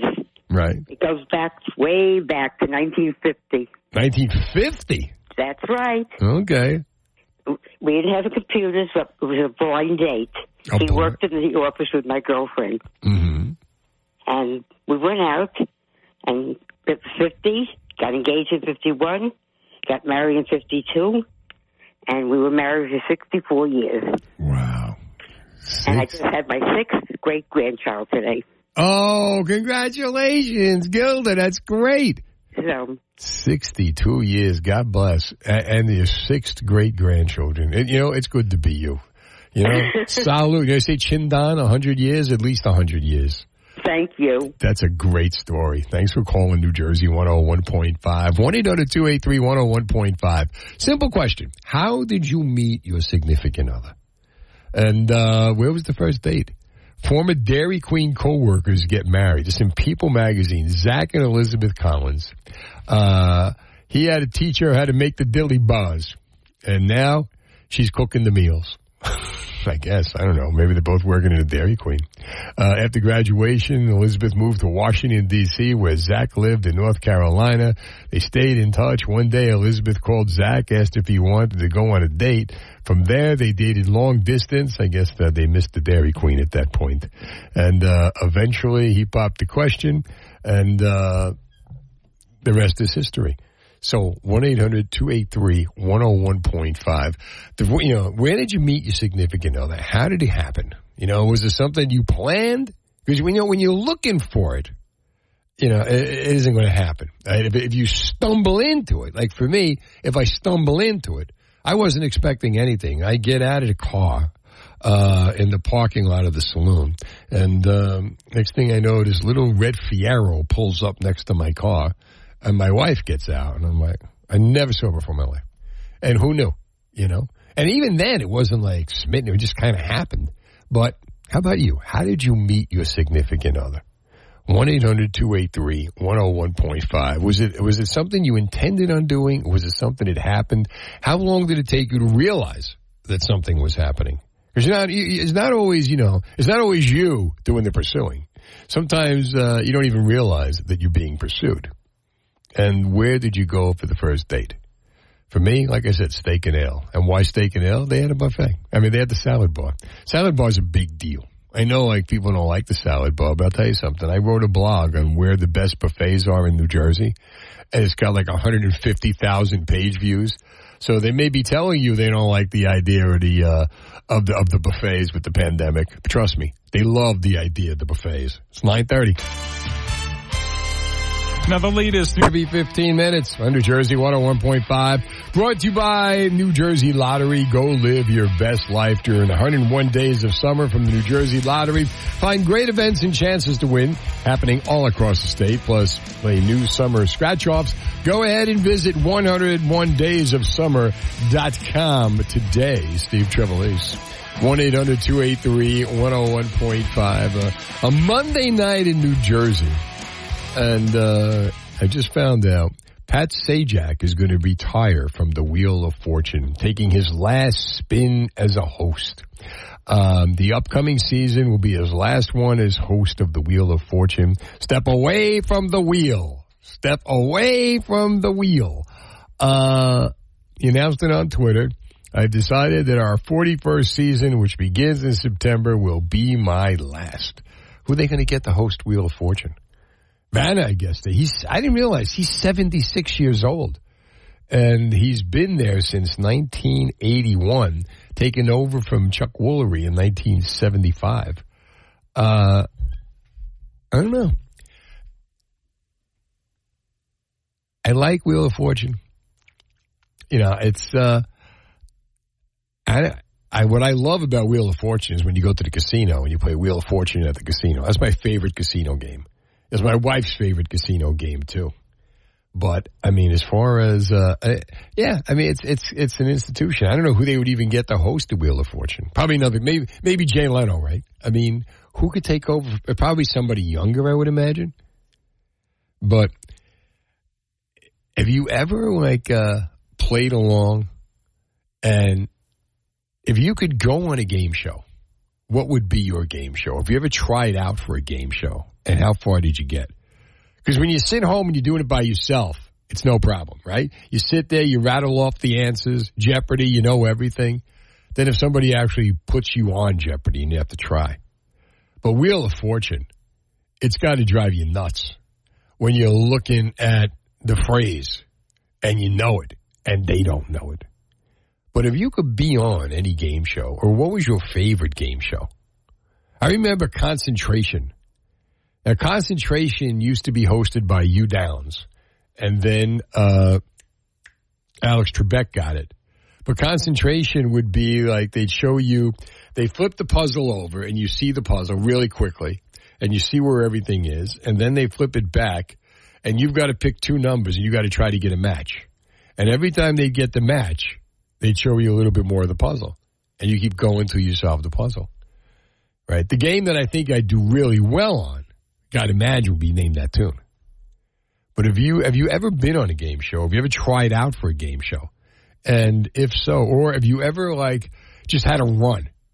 Like, if you could go on any game show, what would you want to go on? What would be your game show? Or what's the one, what's the one that you know when you're sitting there and you're watching it? Price is Right. You know, there have been so many. Everybody loves game shows. Like, Who Wants to Be a Millionaire? It was so big, they put it on five nights a week in the nineties. And they had Regis Philbin saving A B C because he put it on. That was when Regis had, like, the same tie and shirt color, and uh, that was the thing.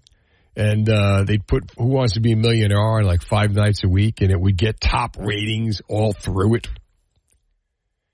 Regis Philbin saved A B C in the nineties.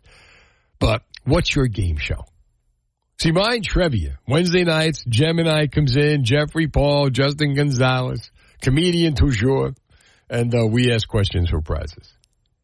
But as Pat Sajak, at seventy-six years old, leaves Wheel of Fortune, give me your favorite game show, or give me one that maybe uh, you could actually be on, you see yourself on. Maggie's in Ocean Township on New Jersey one oh one point five. Hi, Maggie. Hi, how are you? I'm good. How about you? I'm doing well, thank you. Tell me your game show. I was on Who Wants to Be a Millionaire. You were? Well, I was chosen out of the audience because the contestant, um, you know, declined to answer the last question. So they choose. They used to choose someone out of the audience to, to take a shot at it. So I was chosen out of the audience to answer that final question. Oh, wait a minute. Now, now, where was this? New York or Los Angeles? New York. It was New York. York. Okay. And was this Meredith Vieira's Who Wants to Be a Millionaire? Um, pardon? Who was the host? Oh, it was Cedric the Entertainer. Oh, Cedric the Entertainer. Okay. So now, so yeah, you're sitting on... in the audience. Go ahead, tell the story. Tell the yes. story. So I'm sitting in the audience, so I'm rooting and I'm hollering, and I'm, I actually went on the show just so I could see Cedric the Entertainer. so um, they chose me, yeah, I'm rooting and hollering, and so they went around and they chose, they said, you, come on down. So I yelled, I ran down, mm. and they asked, asked me a question. Um, right. First I hugged Cedric the Entertainer. and Then I. Uh, then you could have walked away. All right, I'm done. I got, I, I, I've done what I came here to do. Goodbye. Question. That's exactly it. That's how I felt. Well, I answered the question. I answered correctly, and I won one thousand dollars. You won a thousand. Now, when you won the thousand dollars, right? Did they take taxes yeah. out of that? They make you sign your life away before you get it and all. I know they do that. Did stuff. they ever? They do. They take you back, you know, and you have to sign tax papers. And then I think it ended up being like six hundred one hundred thirty-nine dollars or something like that. So I'll give you the thousand for another hug with Sandra, Sandra D. Entertaining. Can we do that? Absolutely. I hugged him again. So, so now, Tommy, so now, so you're watching the game, and the the contestant screws up the last question, and we and you don't know you're going to be called on, right? But you played it right, because the more animated you are, the more excited you are, the more television worthy you are. Exactly it. And you knew that going in, right? No, I didn't. I honestly didn't. I went there just to see Cedric the Entertainer. Okay, so uh, now, so now Cedric must have liked you on T V. So what was the question? The question was, if I remember it, was if you were to fly from an airport with the call letters L O L to an airport with the call letters O M G, where would you be flying from and to? Okay. And I might not have it in that direct um, order, but the answer was from the United States to Namibia. So I just said, A, you can't go wrong with the good old U S A, and that was the right answer. Look at that. So you just guessed at it. I sure did. Like you didn't know that going in, right? No, I did not. No. A total guess. And then after you hit, you went, O M G! So I went on, I ran around the studio, and I hugged Cedric again. Again? And, and, yes, I did. Cedric was putting cologne on by the time you got there for the fourth time. I'm over here! Come to me! And, and you, did you spend one thousand dollars, or did you frame the check? I, I spent the uh, six hundred thirty-nine dollars. Oh, yeah. six hundred dollars? They take a lot of money out of this, don't they? Absolutely. They sure do. They give you, they give you, pr- they give you a prize bag or anything? Um, they gave me a T-shirt. Oh, nice. Who wants to be a millionaire T-shirt? They sure did, yes. On the, on the front it says, who wants to be a millionaire? On the back it says, I do, I do, I do. Absolutely, absolutely. Excellent. Maggie, thanks for the call to New Jersey one oh one point five. Anybody else been on a game show? one eight hundred two eight three one oh one point five. Tell me your story. If you could be on any game show, if you could play any game, what's the game that you are good at? one eight hundred two eight three one oh one point five. On New Jersey one oh one point five, be a victor, not a victim, and victim-proof your life. Our New Jersey one oh one point five Town Hall, victim-proofing your life, is this Thursday night at seven. Learn how to survive a mass shooting or home burglary, stop car thieves and cyber criminals. You'll hear from the Jersey Office of Homeland Security, top private security firm, and more. Eric Scott will take your calls and prepare you for the worst when you need it the most. The New Jersey one oh one point five Town Hall, victim-proofing your life. This Thursday night at seven, watch it on our Facebook page, N J ten fifteen dot com, or listen on New Jersey one oh one point five. Steve Trevelise. Pat Sajak is uh, leaving Wheel of Fortune after next year. He's seventy-six years old. I had no idea Pat Sajak was that old. I thought he was that old when I first started watching him, and then I was blown away that he wasn't. Because really? I thought that he was um, – uh, I got him and Regis Philbin mixed up. Oh, yeah, Regis, I think he was, God, late eighties? I forget how old he was. Oh, don't, don't he was old. Well, Sajak, I see at one point, Pat Sajak got his own late-night talk show. Really? Did you know that? Yeah. I think it was in the nineties. Oh, when they were trying to get everybody a talk show, trying to figure out who the next big guy was going to be? They, before Letterman, they gave, C B S gave Pat Sajak a talk show. Wow. Uh... I gotta find that. Was it in the eighties? Hold on, I gotta find out here. But uh, yeah, and he had like he came out. It was horrible. Came out through the monologue. I mean, you know, I I don't know. You know what? Uh, I guess some people have their own niche. You know what I mean? This is this is what you do. This is you are you are Pat Sajak, and ye shall be the talk show. You know what I mean? He's but, got the personality. No, not not. Uh, I don't know. It's experts, kind of experts. like. Can you believe I can't get, I can't find the Pat Sajak? Uh, here we go. Now I got him. They scrubbed it. Trying to find out. No, you're right. Uh, in nineteen eighty-one, oh, he, he takes Wheel of Fortune. Okay. Now, he, here, here we go. Here we go. From January ninth, nineteen eighty-nine to April thirteenth, nineteen ninety, he got a, a live late night talk show. That was is that was that a year or just under a year? It was about under a year. It was so good. It went just a little over a year, and uh, it was not that good. Uh, let me, I, I know che- uh, Chevy Chase also had a show. That well, Chevy Chase's show was horrible. I mean, oh my God! Well, what happened was when Fox when Fox News first came out, Yeah. They came out in, uh, I want to say eighty-seven, like around there. And they launched it. And what they did was they had Chevy Chase do eleven o'clock. And the idea was we're going to start it at eleven o'clock because we're going to give them a half hour head start on the other, you know, on, on the other late night host, which at the time was Johnny Carson. Yeah. But he was horrendous. It, and then Joan Rivers got it. It was on for just uh, not even a year. Um, I'm surprised it was on ninety-three. For an hour. And uh, it has a two point seven out of ten. Oh, in ninety-three? Yeah. He was hard. I mean, but he's not an obnoxious guy. Even there's, now. There's nothing. There never was. I don't know. It's, I don't know how he got. I don't know. They, when he got Saturday Night Live, you know, he stayed on it for a year. And I'm Chevy Chase and you're not. Okay. And that was pretty much it.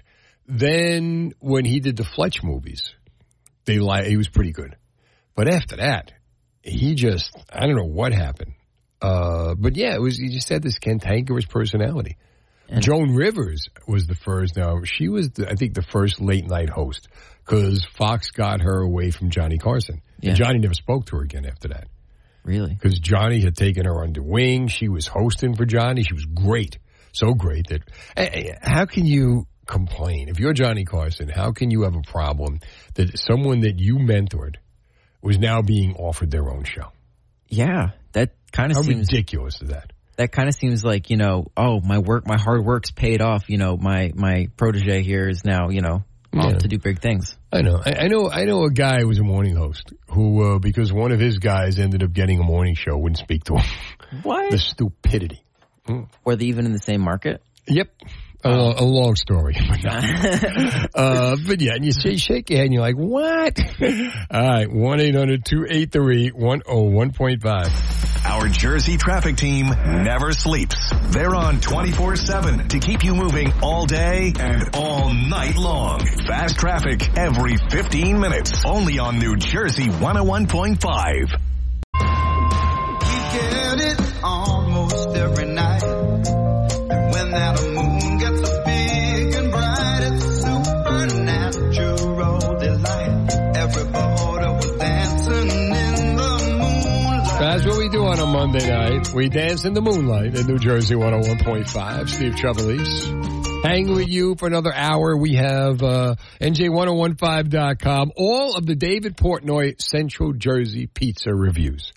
One bite. You're going to be hungry. Trust me. And uh, we also have some great Jersey rom-coms that you're going to want to check out while you're eating the pizza, so that's pretty good. Ryan, come here. Get in here. Uh, Ryan Bissell, my producer. Uh, we were at the uh, boardwalk in uh, Asbury Park over the weekend, and we're going to be there on June twenty-fourth. Nice, spacious broadcasting area. Absolutely. It was beautiful in there. Yeah, compared to, you know, where we were. It's like, you know, I didn't feel like I was in a cage or anything. It was the, the, the old Asbury Park uh, natural gas uh, studio was, wasn't bad. It was a kind of cool little location there right by the water, you know, or well, not by the water, but right by the sand. And you could see out over everybody there. It was kind of nice. Um, I like the new one better. Yeah, it's got. I'm a big guy. It's more room, you know. And A C. And there was air conditioning. Let's not forget, being inside is also very good. Get this. I, I did not know this. Uh, they did a survey, right?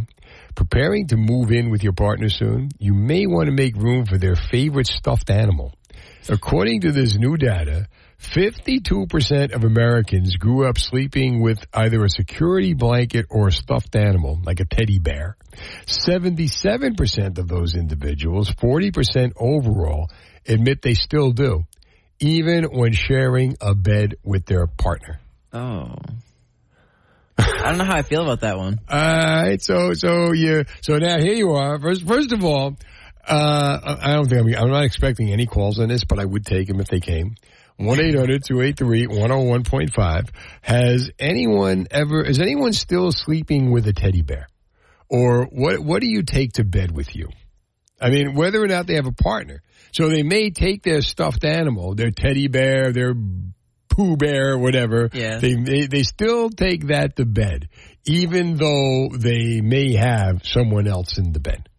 See, if I, if I was the other person in the bed, I almost feel like, you know, that's what I'm there for. Like, I'm I'm the human teddy bear. Oh, like, you're the human teddy bear. Yeah, what are you, yeah. Elvis? No, I no. I wanna be your teddy bear. That was, a, no, that was yeah. a song, by the way. I mean, but in a way, yeah, you know, like, if you, uh, like, give me a hug. Don't be squeezing the inanimate object. Well, really? Do you get jealous? Would you get jealous of the teddy bear, of I, the inanimate object? I don't. I don't. Wouldn't necessarily get jealous, but I jokingly have. Where's the eye on the teddy bear? I don't know. I have no idea. Why is he ripped? I don't know. What happened? I don't know what happened. No, I jokingly have a feud with my girlfriend's favorite uh, stuffed animal. She sleeps with a stuffed animal? I, I think when I'm not there, she might. I can't confirm, but she has this one. There's so there's you really. Get, you're putting those little nanny cams in the room. I should. No. Um. So parents will know exactly. Exactly what I'm talking about if they right. have kids who are old enough to have them. There's this brand of stuffed animal called a squishmallow. A what? A squishmallow. A squishmallow. Like marshmallow, but... Oh, okay. Yeah, right. But squish. And so uh, it has like a very specific look and feel. If you if you saw it, you'd recognize it from like in the mall and stuff. Um, and so uh, its name is Laszlo. That's its like Laszlo its branded the name. Squishmallow. Yes, and it's it's like multicolored. Well, they're very happy. And... Uh, I, I don't know. She always, like, carries it around when she's in her Your room. Your girlfriend carries Laszlo the Squishmallow. In her room. Almost. In her room. Yes. And it's like, it's, well, she's only four eleven. Right. Um, and this thing is And how probably, big is Laszlo? It's like, he's like a foot and a half. So really? He's pretty big. Um, so when when she gives it a squeeze, it's like a full body hug, like a, like a medium-sized dog type thing. Well, yeah. Those are like those, those body pillows that some people will use. Yeah, see, like, I understand that. I have a friend um, who who sleeps with a body pillow whenever he's not with his, his um, girlfriend. Uh, and why? Because he likes to have something to hold on to. Is the body pillow inflatable? I don't think it's inflatable. Okay. Uh, I haven't. Is I, the body pillow anatomically correct? I didn't check for any any um, small night. I don't know. I mean, I think we're talking about two different things here. uh, so you you you're, you sleeps with a body pillow when there's not a body to sleep with. Yeah. And so, and why is that? Um, well, actually, I think for him, it's more of a comfort thing. Um, it, he, he, I know that he uh, has the, like a, uh, his, like bony knees, so I know that he uses that to like keep his knees from like. Well, being some people will night. Put the pillow between their knees. Oh yeah, so that was another. So I've lived with him for a long time. That was the old thing. He just had a bunch of pillows, and he'd have like one the up top and top, one for his the knees. Pillow. Oh my God! Yeah, okay. Some people have very elaborate. But now he's habits. Got the body pillow. Yeah. My, uh, we were down in Florida, went to Legoland, and uh, my son Lennon is nine years old. And of all places to hit one shot, like one twenty-foot shot at the basket, I mean, like, whoosh, he nails it, he rips it. And they give us a black bear that is literally bigger than he is. It's a giant black bear. And I got to fly this friggin' bear home from uh, Orlando. So I'm not buying the bear a seat on a plane. So I ended up going to U P S and shipping the bear back here, where he became my dog's girlfriend. And, uh, you know, avoid, I got, he, couldn't hit the, he couldn't hit the shot in Jersey. No, he hits the shot in Florida. And we got it on we got it on tape. He was so good at basketball, he decided that football would be his sport. You know, both my kids, I tell them, they really are good at basketball. Oh, they I just don't believe it. it. They don't believe it. I mean, but I'm not that tall, so that that makes sense. Your kids, they got they got your genes. They're well, pretty tall. They they also lowered the basket to eight feet so they can dunk. Uh, yeah, that helps a lot. Yeah. All right, so um, so does anybody? I was just wondering, does anybody still sleep? Like, what do you sleep with? Like, what if you sleep with a stuffed animal? If you sleep with a teddy bear? If you sleep with a body pillow? Give me a call. one eight hundred two eight three one oh one point five. Uh, so uh, go ahead. My my girlfriend realized that I was kind of uh, lonely without my own Laszlo, mm-hmm. so she got. So she brought you a Laszlo. She brought me a Laszlo. This one's that's kind of like you get off my back, Ryan. I think I think that's her. That's her way of saying you gotta, you know. This one was named Abe. That was his. his Abe. That was his. Uh, I guess uh, God-given name, if you will, uh, on on the package. God's given names to Swishmallows. Uh, yeah. Uh, and, but, so when I first got him, he, he was kept clean for a while. And then right. when I had to, um, like clean my room for the first time, I accidentally dropped him on the floor. And, uh, there was like a little pile of dust there. So he fell right in the pile of dust, got a little dirt mark on his head, and I couldn't clean it off right. And so from then forth, uh, he has since been known as Skidmark. Skidmark. Yeah. Skidmark, Skidmark. Stuffed animal. Uh, Wisconsin was a very happy stuff. one eight hundred two eight three one oh one point five. Is anybody really still sleep with the stuffed animal? Or what is it you sleep with? And again, according to this, right, they take it to bed. They, uh, with their partner, whether or not the partner is there or not. Like, if you're in bed, right, you're, you're with your, your date, your significant other, your live-in, your whatever it is, or command, you're there. And they bring in a stuffed animal. How does the, how do you react to that? And apparently it's happening a lot. Like I said, forty percent, uh, of these, uh, thousand people, fifty-two percent of Americans are sleeping with a stuffed animal. one eight hundred two eight three one oh one point five. Now, again, uh, whether or not they have a partner. I mean, that's the thing. Not just like, okay, you're by yourself and you want to have the... I, I have a dog that sleeps on the bed. I mean, a real dog. But, I mean, a stuffed animal. You know, I'm thinking Radar. I'm thinking like MASH, you know? Radar and the teddy bear. And they found that on the set. So they just gave it to Gary Berghoff. And when Radar left, right, the one thing he left was the teddy bear. Mike is in Levittown on New Jersey one oh one point five. Hey, Mike. Hey, how's it going? Good. How about you? Uh, you know. All right. So tell me. Tell me what's going on. This, my wife's been sleeping with this teddy. She's been sleeping with this teddy for since I've been with her. You know what I mean? But it's what she wants to sleep with. Your wife is sleeping. Your wife is a teddy bear. And how long has she had? Did she have the teddy bear like from when she was a little girl? Well, no. It, it was um, when her babies were born from her first marriage. She got a teddy bear when the babies were born from the first marriage. Yes. And she still sleeps with the teddy bear. Yes. Does she put the bear between you two? Does she put the bear between you two or on the other side? Or how's that work? No, she just sleeps with it. I mean, she doesn't, you know, bring it up, you know, between us. She just sleeps with it. She just likes to sleep with it because it has some kind of value. Well, she got it in the bed with her. Right? She got, so she got it under the covers with her. Yes. Okay. And and how do you feel about that? It doesn't matter to me. No, yeah, I get that's it. What she wants to do. Because I, I really don't care. If that's no, I get it. She wants to. You know what I mean? Because if I slept with something, you know, what are people going to say to me? No, I get it. You sleep with that? Dude, you, oh. you got a very Sylvester Stallone voice. You got a really good voice. Thank you. All right, pal. Thanks for the call to New Jersey one oh one point five. All right. Uh, his wife sleeps with a teddy bear. Do you still sleep with a teddy bear? Does your uh, significant other sleep with a teddy bear? Or any kind of stuffed animal? Here's Fast Traffic. one oh one point five, Steve Trevelise. Headlines and Trevelines coming up. Ryan Bissell hanging out. How's it going? Is it uh, raining yet? It's been raining in all different parts of New Jersey. It was raining earlier. Yeah. We needed it. It's about time. So, uh, you go to a lot of baseball games? A lot of baseball. Uh, not uh, for most of my life, but in the last year, I think I've gone to two or three Phillies games. Really? Yeah, they have uh, some pretty good prices. Are you a Phillies fan? Are you a dollar dog guy or what? Uh, not specifically, but the last time I went was dollar dog night, and the lines, oh my gosh, to get food. Like when I went when it wasn't dollar dog night, the lines were already like, mm, I'll pass. But when I, like you couldn't even pass around people who were in the lines to get to your seat. Like, you know, th- that was just how long the lines were, like up the stairs, around the corner. You know. It wasn't the game. It was the food. Yeah. And when, uh, what was it? I forget what happened. Something with like the timers. There was some call that Phillies fans didn't like. The dollar dogs started flying onto the field. Because they're a dollar. Yeah. There used to be, Reggie Jackson played for the Yankees, and there was, um, in the seventies, they came out with, uh, Reggie bars. Reggie bars. Reggie bars were kind of like, you know what a, what a, what a turtle is? Like a chocolate turtle, like the pecan and the caramel and all yeah, that. Yeah, those were well, they were Reggie bars. And in those days, they were kind of like round, like kind of big. Okay. And they were called Reggie bars. One night, my uh, my friend B Street Glenn and I, uh, we we had a little of the what was then illegal and now is not.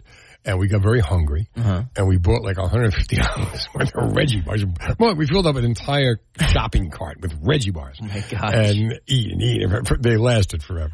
Uh, but anyway, um, getting back to the Reggie bars. Um, where the hell was I going with this? Uh, I don't know. I don't know. I, I, I had a I had a place to go here. Baseball with this. Games. You asked if I went to a lot of baseball games. Oh yeah, yeah. All right. So the Reggie ball. So what happened was, now I got it. So when Reggie would come to bat, and people would pelt him with the Reggie ball. So all these, what are you guys doing? They're delicious. Don't throw them. Give them to me. They're great. Uh, but uh, John Sterling has been broadcasting the Yankee game since forever. Yeah. And he's eighty-one years old. Oh, my gosh. And John Sterling is calling the Yankee game Sunday, and he gets hit by a foul ball in the ninth inning of the three one win over the Red Sox Saturday night. Now, I got to picture this, right? He gets, I can't play the audio, you know, but he uh, he gets hit with the ball. Yeah. And ow, ow, ow, it really hit me. I didn't know it was coming back that far. And seconds later, all right, so once again, it's three two. Like, wow. I mean, the dude got hit with a foul. He's eighty-one years old. He got hit with a foul ball, eighty-four years old. Wow. Uh, got hit with a foul ball, returned to the booth after missing twenty-three games, came down with bronchitis after missing two games to attend the college graduate of his tri- of his triplets, the college graduation of his triplets. Go him. But, uh, yeah. But how about that? So have you ever... Wait, wait, wait, wait, wait, wait. He's eighty-two years old, attending eighty-four the co- years eighty-four old. Years old, attending the college graduation of his triplets. He would have had to had those kids around sixty. I'm guessing that he probably eats more than dollar dogs. Maybe a little broccoli, maybe a little, maybe oysters. I don't know. Whatever uh, Al Pacino and uh, uh, Robert De Niro are having, that's that's what he's on. Well, you know, Tony Randall had a baby, I think, and very late in life he had kids. Yeah. And he died. I think the kid's like six years old when he died. Oh. But he got, but hey, you know what? What's the alternative? Yeah. You're here. Shut up. Uh, and you got all Tony Randall's money. You're welcome. And his genetics. Yeah, exactly. And you got, yeah, really. And his genetics. But, uh, yeah, but imagine, like, did you ever get hit with a foul ball uh, at a game? Or did you ever catch a foul ball? I, I think, uh, I think I caught a foul ball once, maybe at like a Patriots game, or maybe it was close to me. Uh, there was one time, it wasn't baseball, this was actually hockey. The, the T-shirt cannons, we caught a T-shirt at a at a. Oh, um, I did that. Devils game. I caught a T-shirt at a Jets game. Really? I got the tickets from our then general manager, Ron DeSantis, Ron DeCastro. I, I did it again. Uh, yeah, he. Uh, I got the tickets, and we go to the game, and they would fire these T-shirts into the crowd, and yeah. I snagged the T-shirt. That's super cool. So the funny thing, though, with this shirt, though, that, that they launched us, all of them were extra large because obviously it's got to be whatever size. Yeah. Um, but uh, me and, you know, my father, my brother, all of us you. in the group. Yeah, yeah. All of us who are all shorter than five six, who wear like a medium at the biggest, you know, got these extra large T-shirt. My parents were just like, oh, it's a sleep shirt. You yeah, know? It's a sleep shirt. Yeah. Oh, it's a Christmas gift. Yeah, my we'll be giving it away. My brother wore that until you couldn't tell it was a Devil's shirt anymore. And it was in black with white and red with the Devils. Like, oh, you yeah. couldn't tell what it was. It was just a white blob in the center of the shirt by the time it was done. But he earned it. Oh, yeah. He got yeah, it. He caught it. I was at, uh, I got a ball that I just found, you know, because, like, I guess they must have hit it during batting practice and he just happened to be there. So I got that. Uh, there was a, a clip, I forget where it was, but it was a Phillies game a couple of months ago. Mm-hmm. And a little girl, a guy catches the ball, and this little girl is behind him trying to catch the ball, and she's crying. So, oh. Give her the ball. So the guy gives her the ball. Yeah. And what does she do? She takes the ball, runs down to the uh, to the railing, and throws it back on the field. Oh, no. Like, what are you, what are you doing? Did you ever catch a foul ball, never? No, never caught a foul ball. No. Always wanted to. Never came my way. See, Sterling got hit by a ball? No, no, did he? Sterling is eighty-four years old. Yeah. Saturday night against the Red Sox, right? uh, Justin Turner fouls a ball back, and Sterling's like, ow, ow, ow. It really hit me. I didn't know it was coming back that far. And like seconds later. So once again, it's three two. Yeah, of course. What of course. A total pro. ten thirty. one oh one point five. All right, one eight hundred two eight three one oh one point five. Steve Trevelise. Hanging out with you till eleven o'clock tonight. Ryan Bissell is in here. Are on? You ready? I think so. Let's do this thing. Well, I've got news for you. Excellent news. Now it's time for headlines and Trevelines. I read the news today. Oh, boy. Docs and docs. Doctor, give me the news. As Steve comments on the headlines of New Jersey. Brace yourself, folks, for mind-blowing news. As only Steve can. What the hell's going on out here? That's the question I had. What the hell's going on out here? All right. So a, uh, a radio host was taken aback a little bit uh, after a White House correspondent accidentally left him with an awkward I love you message at the end of an appearance the other day. Happens to me all the time. So, um, let's see here. Uh, Philip Wegman was signing off from Chris DeGaulle's show on the Washington-based station. Chris DeGaulle? Yeah. Oh, wow. I know him. Yeah, so he was shi- signing off of uh, his show um, d- on W M A L right. when uh, he accidentally uh, was like, I love you, thank you. Uh, and his, and he the, said that to Stegall? Yeah, as he was. Well, what does Stegall do? Uh, Stegall was just, uh, seemingly caught him off guard, and when he was just like, oh, did he just, did he just say he loves me? And he said, oh, I'm married, uh, but thank you, uh, this oh, is kind of uncomfortable. God. But, uh, uh, they all just had a good laugh go about with it. it. They all had a good laugh about it, but that's like that moment, you know, when you're in school and you accidentally call a teacher mom. Want to get away? Yeah. Miss Southwest, want to get away? There was the, there was an episode of King of Queens, yeah, where uh, you know Doug Heffernan is Kevin James and Carrie is his wife, and her boss was Doug Prezan, and she was saying to Doug, she she was talking to her boss, and she says, "I I, I see you later, Doug. I love you." And she got confused. She goes, no, no, no, no, that's not what I meant. That's not what I meant. And next thing, she goes to work and he's there with Bruce Springsteen tickets. How you doing? All right, what else we got? Um, well, sorry, working for my phone today. Uh, N J lawmakers are moving to ban uh, Delta eight products, which is an alternative form of marijuana, kind of, um, from uh, being sold. So, isn't that kind of like, what was that thing that Bramnick wanted to get regulated? Kratom? Yeah. So what's Delta eight? So Delta eight is, uh, it's a chemically uh, created, it's, it's considered a form of hemp. Um, and they sell it in the form of vapes and other kinds of candy. And essentially, um, they take C B D and they put it through a chemical process to bring out um, the, the what gets you a high in weed is, is Delta nine T H C. But instead, they get great amounts of the other deltas in that. So Delta eight would be just a different. So what does it do? Uh, it it gets, uh, to to my knowledge, I guess why people get it, it must have some similar effect. To, so uh, Delta eight will get you high. Uh, I guess. I don't know. I've never I've never used it. I mean, uh, that's stuff that you see in the We must stop. Convene a panel. So Delta eight, we don't know if it will. There's a reason why people. What, what does the story say? Um, so the story that brings it up, the reason why it would be uh, could become possibly legal. Uh, Gloucester County resident uh, Michael. Well, it's already legal, right? It is. Uh, it's already legal. You can get it in like a lot of different gas stations. You'll see it in a lot of the ones that have like the glowing lights on them and stuff. Mm-hmm. Um So a uh, Gloucester County resident's son was fourteen years old, and he accidentally purchased uh, the the legal cannabis product in the form of like watermelon gummies that looked like regular candy. Mm-hmm. Um, and then after being separated from his friends, he was found uh, eleven hours later, uh, you know, barely conscious and uh, in the hospital. Uh, when you know talking about what happened, he just you know said, "Oh, I just it was this you candy." You gotta tell somebody what's going on. Yeah, you can't. I mean, if you, if you know what's going on, use Delta eight, that's fine. If anything, put a warning on it. You got to let people know Absolutely. That this can mess you up. Yeah, I mean, what are you doing? I mean, wh- so now if you just buy it without any problem, and they'll just, you know, so if, but in some cases, if you have too much of it, I get, I can't understand how it would be just out there if it can get you high.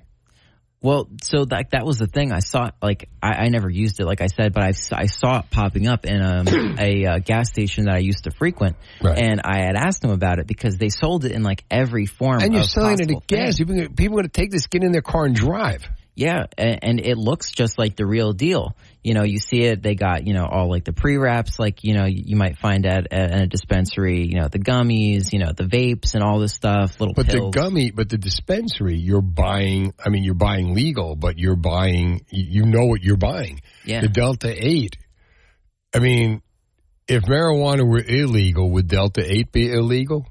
Uh, well, they had it available for sale before uh, marijuana was. Like, so it's not even classified as marijuana then? I, I'm not entirely sure. It might be just considered a hemp product. I don't know mm. if hemp products, but I know that they um, so they get it, uh, to my knowledge, by synthesizing like C B D with other chemical processes. No, I get that. So but I if it's going to have a reaction, you have to tell people. Well, yeah, yeah, but I, I assume the workaround is that they say, oh, this is a C B D product. And since C B D was decriminalized, mm-hmm. I, I assume that was the workaround for it.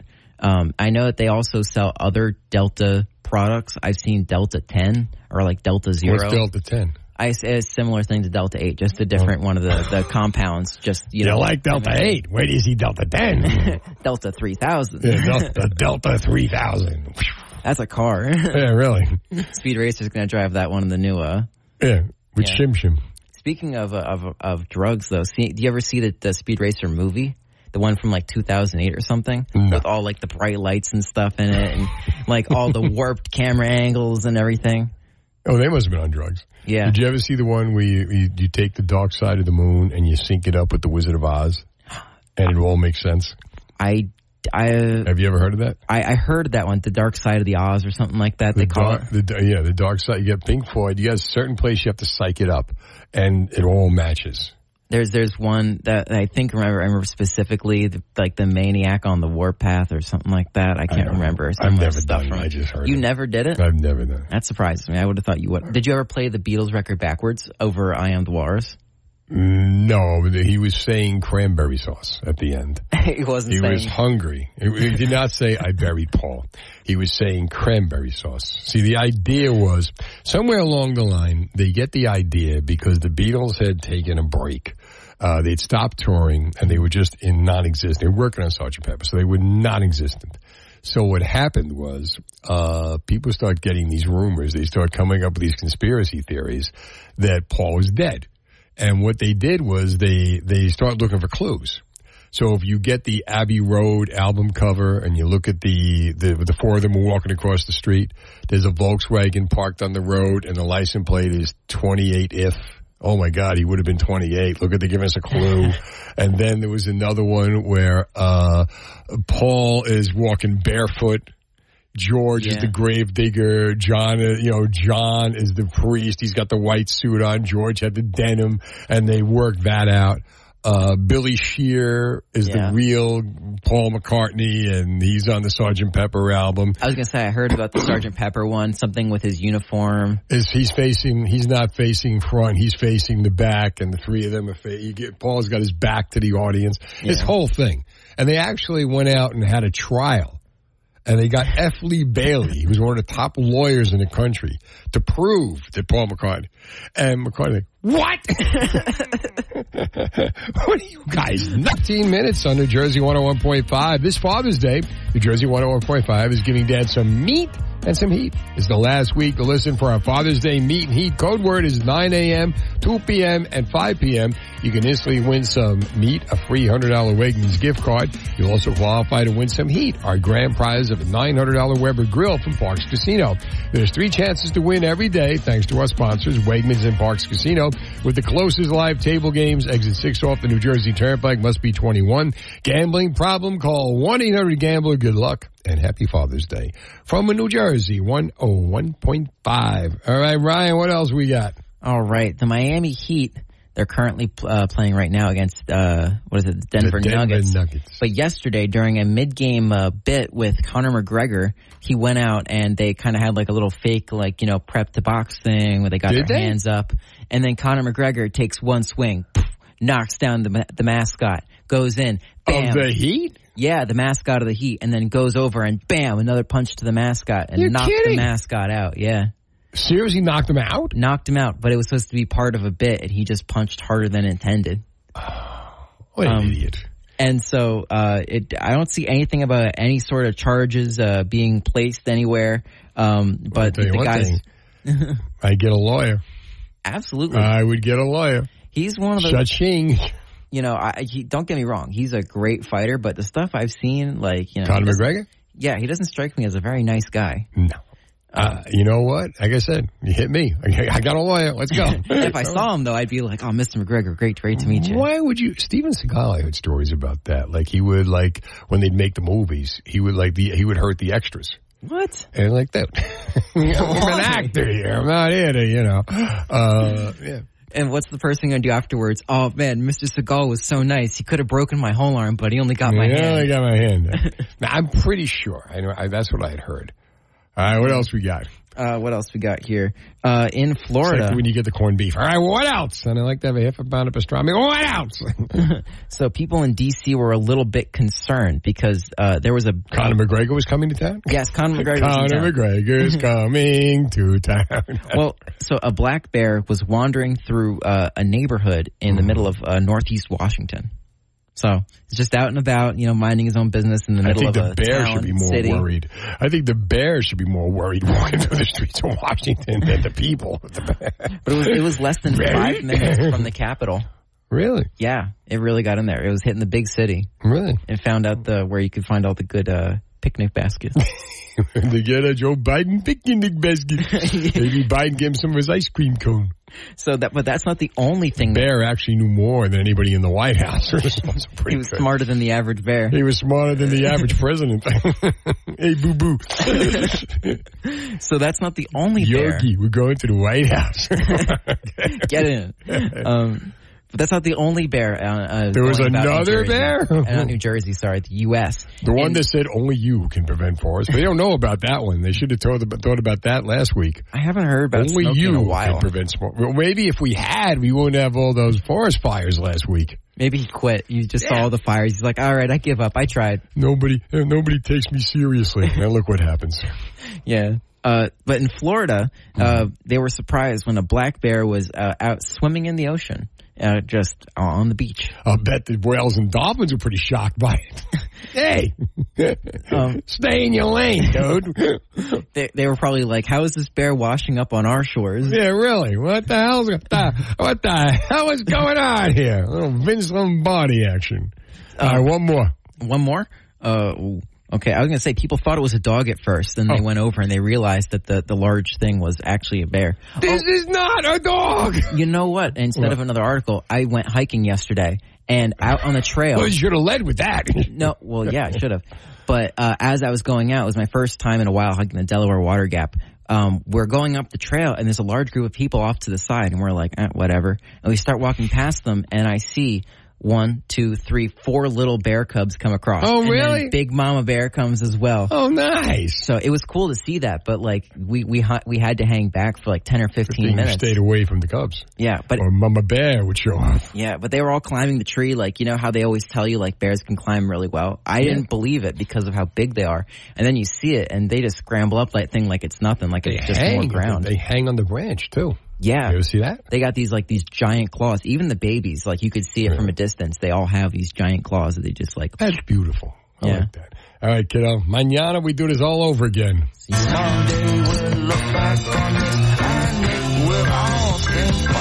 This has been the Steve Trevelise Show on demand. Check out the latest from Steve on our free app or N J ten fifteen dot com. New Jersey one oh one point five.